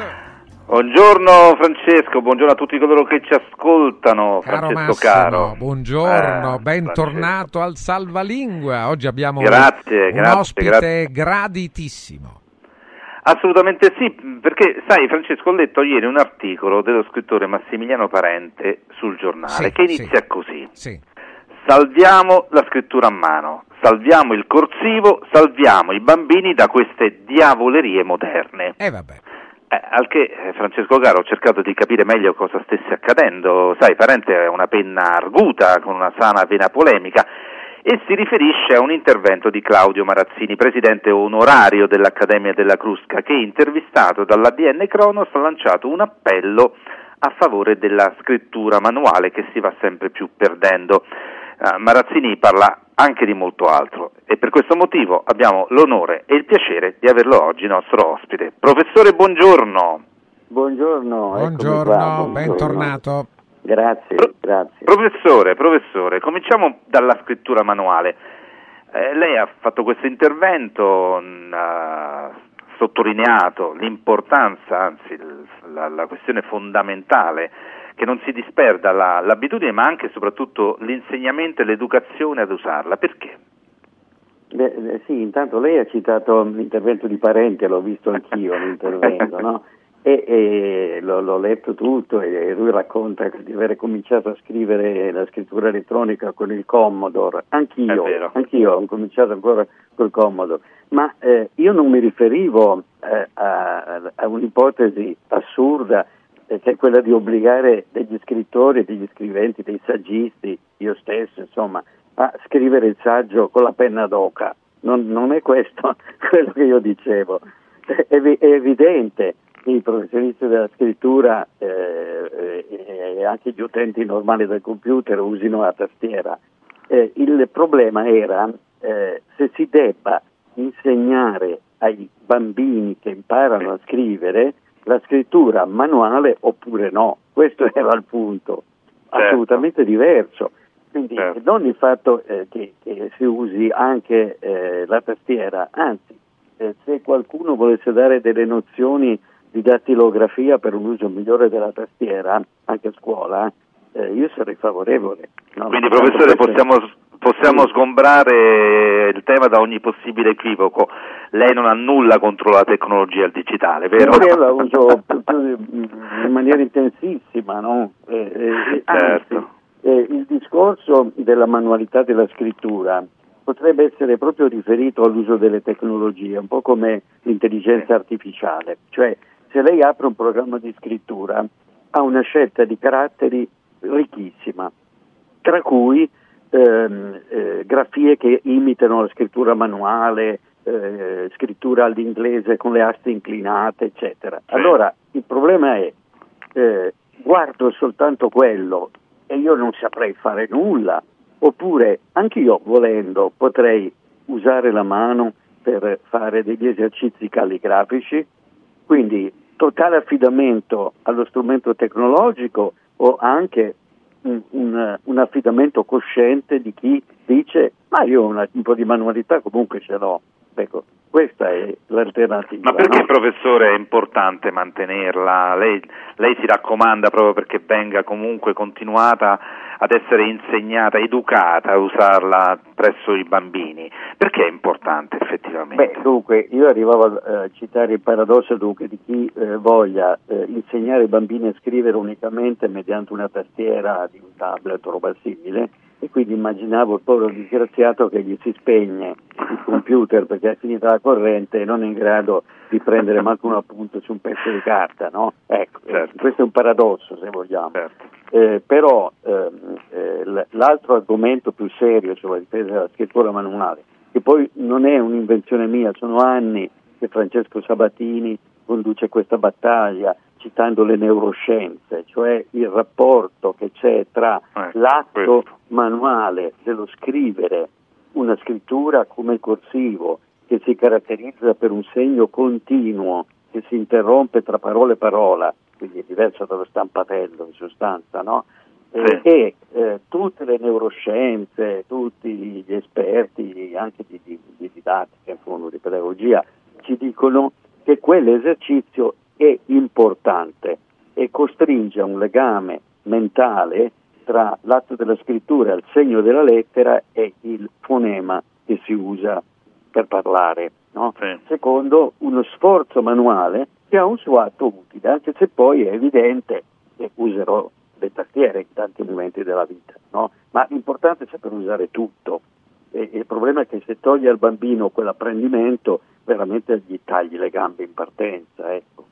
Certo, e quindi è qualcosa che va anche al di là del, del, dell'aspetto della grafia, ma è un qualcosa che riguarda proprio l'acquisizione di una serie di, eh, Certo. di equilibri Certo, del, del certo. corpo in un certo Il discorso senso. che- della, della- della calligrafia è venuto fuori perché eh, c'è una tendenza eh, a una eh, grafia sempre più informale e a una cattiva gestione della pagina, per cui molte volte pare che eh, ragazzini scrivano in maniera così leggibile che, che passano poi direttamente allo stampatello. Ecco, per quello che dicevo, beh, richiamiamo un pochettino all'ordine nella gestione della pagina e anche nel rispetto di alcune convenzioni grafiche. Ah, Naturalmente è evidente che ogni atto scrittorio esprime una, una individualità, tanto è vero che il grafologo ha la pretesa di ricavare il carattere dello scrivente guardando i caratteri della scrittura, no? Esiste una Certo. disciplina che si occupa di questo. E quindi è evidente che c'è un'individualità della scrittura, però tenendola un po' a freno si mantiene anche la possibilità di una lettura che non tormenti troppo l'utente, che non diventi un incubo, insomma, no? Perché, eh, altrimenti è evidente, eh, e molti insegnanti probabilmente concedono l'uso dello stampatello ehm, proprio perché sono in difficoltà a leggere delle scritture sempre più eh, personali, magari un po' sgangherate anche, no? Quindi di lì è nato il discorso un, un po' paradossale sull'insegnamento della, della che poi tra l'altro ehm, nei paesi nordici ho visto che vendono addirittura dei kit per la bella scrittura, quindi ci può essere anche un ritorno al gusto per una scrittura curata, con, ehm, fatta col pennino. Eh, Ho visto vendere de- delle penne con tutto- e tutta la serie dei pennini da quello più sottile a quello più grosso. Quindi può essere pure un gioco, eh. Ma professore, siamo in un'epoca in cui mi permetta l'uso di un termine inglese, il vintage va molto di moda in tanti Appunto, settori, quindi esempio, anche certo. nel, nel mondo. de- Tra l'altro, mentre lei parla, io ho lì Francesco che sta prendendo appunti in modo molto attento con la, la sua penna e, e nel foglio di carta. Eh, Quindi, guarda, come gli vede, noi siamo. ascoltatori che ci seguono dalla TV lo possono vedere, quindi esattamente, esattamente.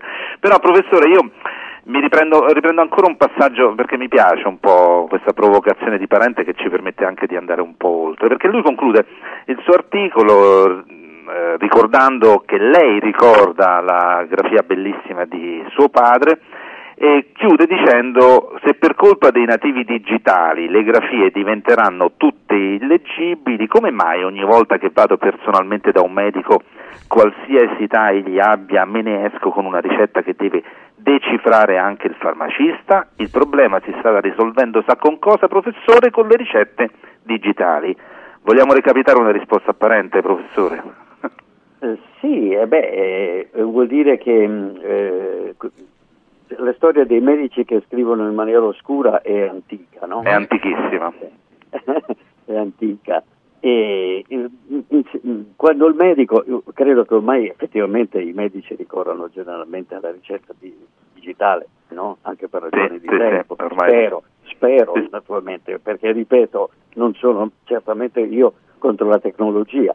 Se il medico scrive a mano, per rispetto nei confronti del paziente, eh, farà bene a, a- a- fare come il ragazzino eh, che, che invitiamo a seguire dei modelli grafici un po' leggibili. Un no? po' leggibili. Quindi la, la raccomandazione vale naturalmente eh, anche per il medico. Del resto a me è capitato un medico eh, che era poi diventato amico, collega anche, no?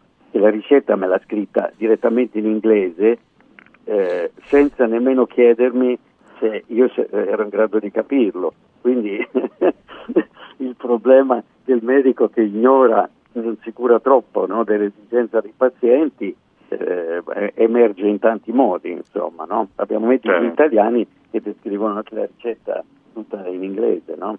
Quindi Professore, ma cambiando un po' tema, in questi giorni è sorta una polemica perché Paolo D'Achille, che è subentrato proprio a lei nell'aprile dello scorso anno alla guida dell'Accademia della Crusca, la presidenza dell'Accademia della Crusca, ha nei giorni scorsi scritto una lettera aperta, pubblicato sul sito della Crusca, per esprimere la sua preoccupazione eh, a proposito della scelta che ha fatto l'Università Alma Mater di Bologna di abolire, a partire dal prossimo anno accademico, il corso di laurea in economia del turismo a favore della sua versione in lingua inglese Economics of Tourism and Cities.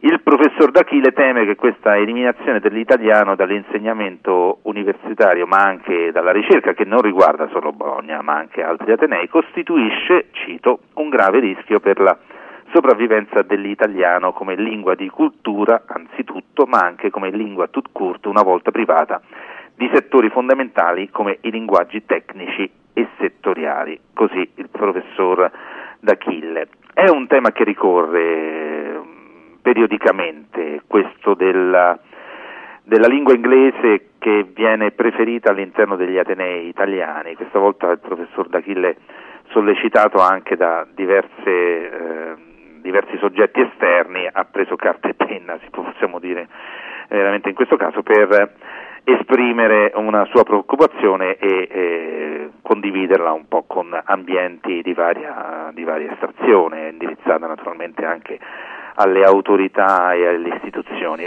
Lei, eh, professore Marazzini, insomma, lei è stato per molti anni presidente della Crusca, oggi è presidente onorario di questa straordinaria accademia e già in passato pure lei ha affrontato questo problema. Cosa ne pensa?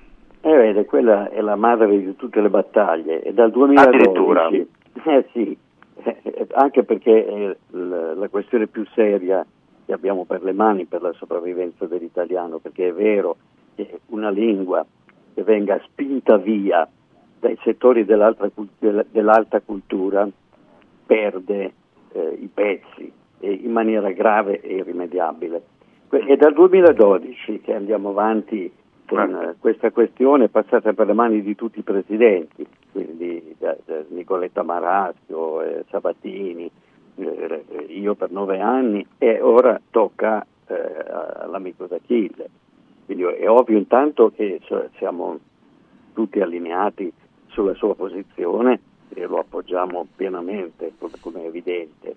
E la cosa triste è che non si riesca a trovare un equilibrio civile per il rapporto che deve esserci eh, di convivenza evidentemente tra l'inglese e l'italiano all'interno degli Atenei, nonostante esista la sentenza 42 del 2017 della Corte Costituzionale, quindi una, una sentenza della Corte Suprema eh, che spiega benissimo quello che si deve fare e quello che non si può fare. Questo è il punto. Poi eh, io ho letto anche le difese, sono oggi sui giornali del rettore di, di, eh, di Bologna, e, e, è presidente di corso di laurea, che sono le solite storie. Ehm, eh, e, e, sono argomenti, sono l'internazionalizzazione, il, il maggior consenso di iscrizioni attorno al corso in inglese. Allora, l'internazionalizzazione bisognerebbe andare a contare davvero quanti in, eh, studenti internazionali hanno in questi corsi che passano l'inglese. Sarebbe bello fare un'inchiesta, fare i conti e vedere davvero. Certo. Ecco. E, eh, molte volte, per quello che noi sappiamo, capita che gli studenti italiani preferiscano il corso in inglese per un motivo molto più semplice, cioè perché si abbassa di livello. Tutto qua. Perché è più facile, bisogna dirlo con la massima chiarezza nel giorno in cui Burioni ha bocciato i 400 studenti, no? se avete visto eh, il suo richiamo alla severità per, le, per i corsi di medicina. No? Eh, allora, eh, internazionalizzazione sì, ma con la piena, totale cancellazione dell'italiano, perché il problema è che secondo la sentenza della Corte si può benissimo istituire un corso di turismo in inglese, ma deve riservare un qualche spazio al proprio interno anche all'italiano, perché un corso in università italiana per un turismo in Italia, per un pubblico che è anche italiano. Non puoi cancellare totalmente l'italiano. E questo è il punto, no? Se lo cancelli completamente, eh, la Crusca ci oppone e, e mi sembra legittimo.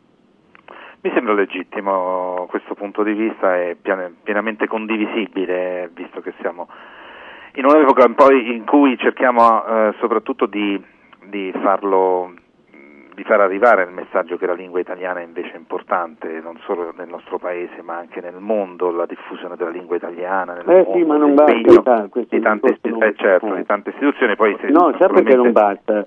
Eh, non basta perché oggi ho visto una delle difese che diceva, diceva ah, possiamo metterlo tranquillamente il corso in inglese all'università, tanto l'italiano è una lingua così bella, così importante che non correrà mai nessun rischio.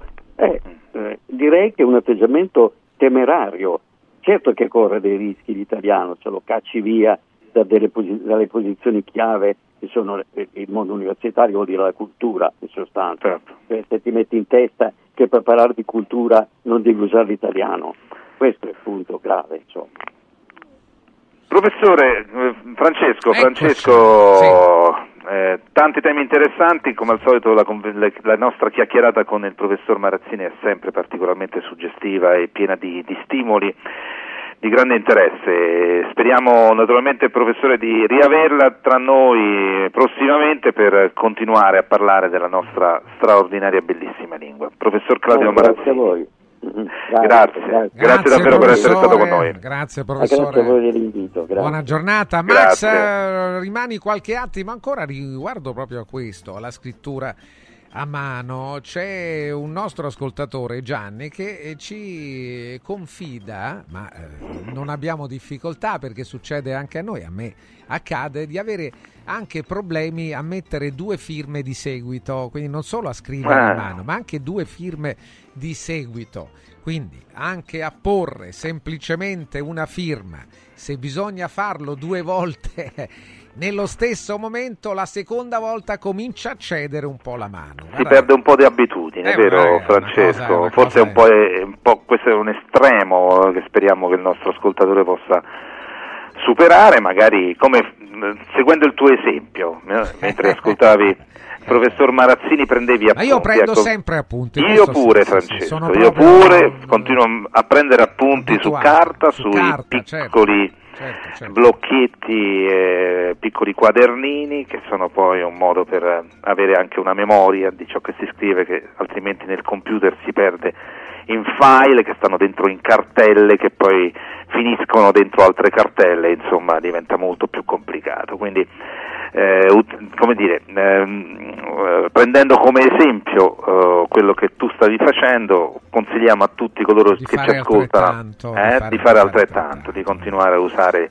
penna e carta. Sì, sì, penna e carta così non perderete almeno la esatto, memoria. Almeno l'abitudine della eh, firma. dai, Massimo, grazie a mercoledì. Buon italiano a tutti. Grazie a tutti per l'ascolto. Siamo arrivati al termine Domani alle 10 torniamo qui, iniziamo come sempre, inizieremo con Francesco Borgonova e poi si va avanti con uh, un giorno speciale. E tra poco invece partirà il pomeriggio di Radio Radio, il pomeriggio di Radio Radio Lo Sport.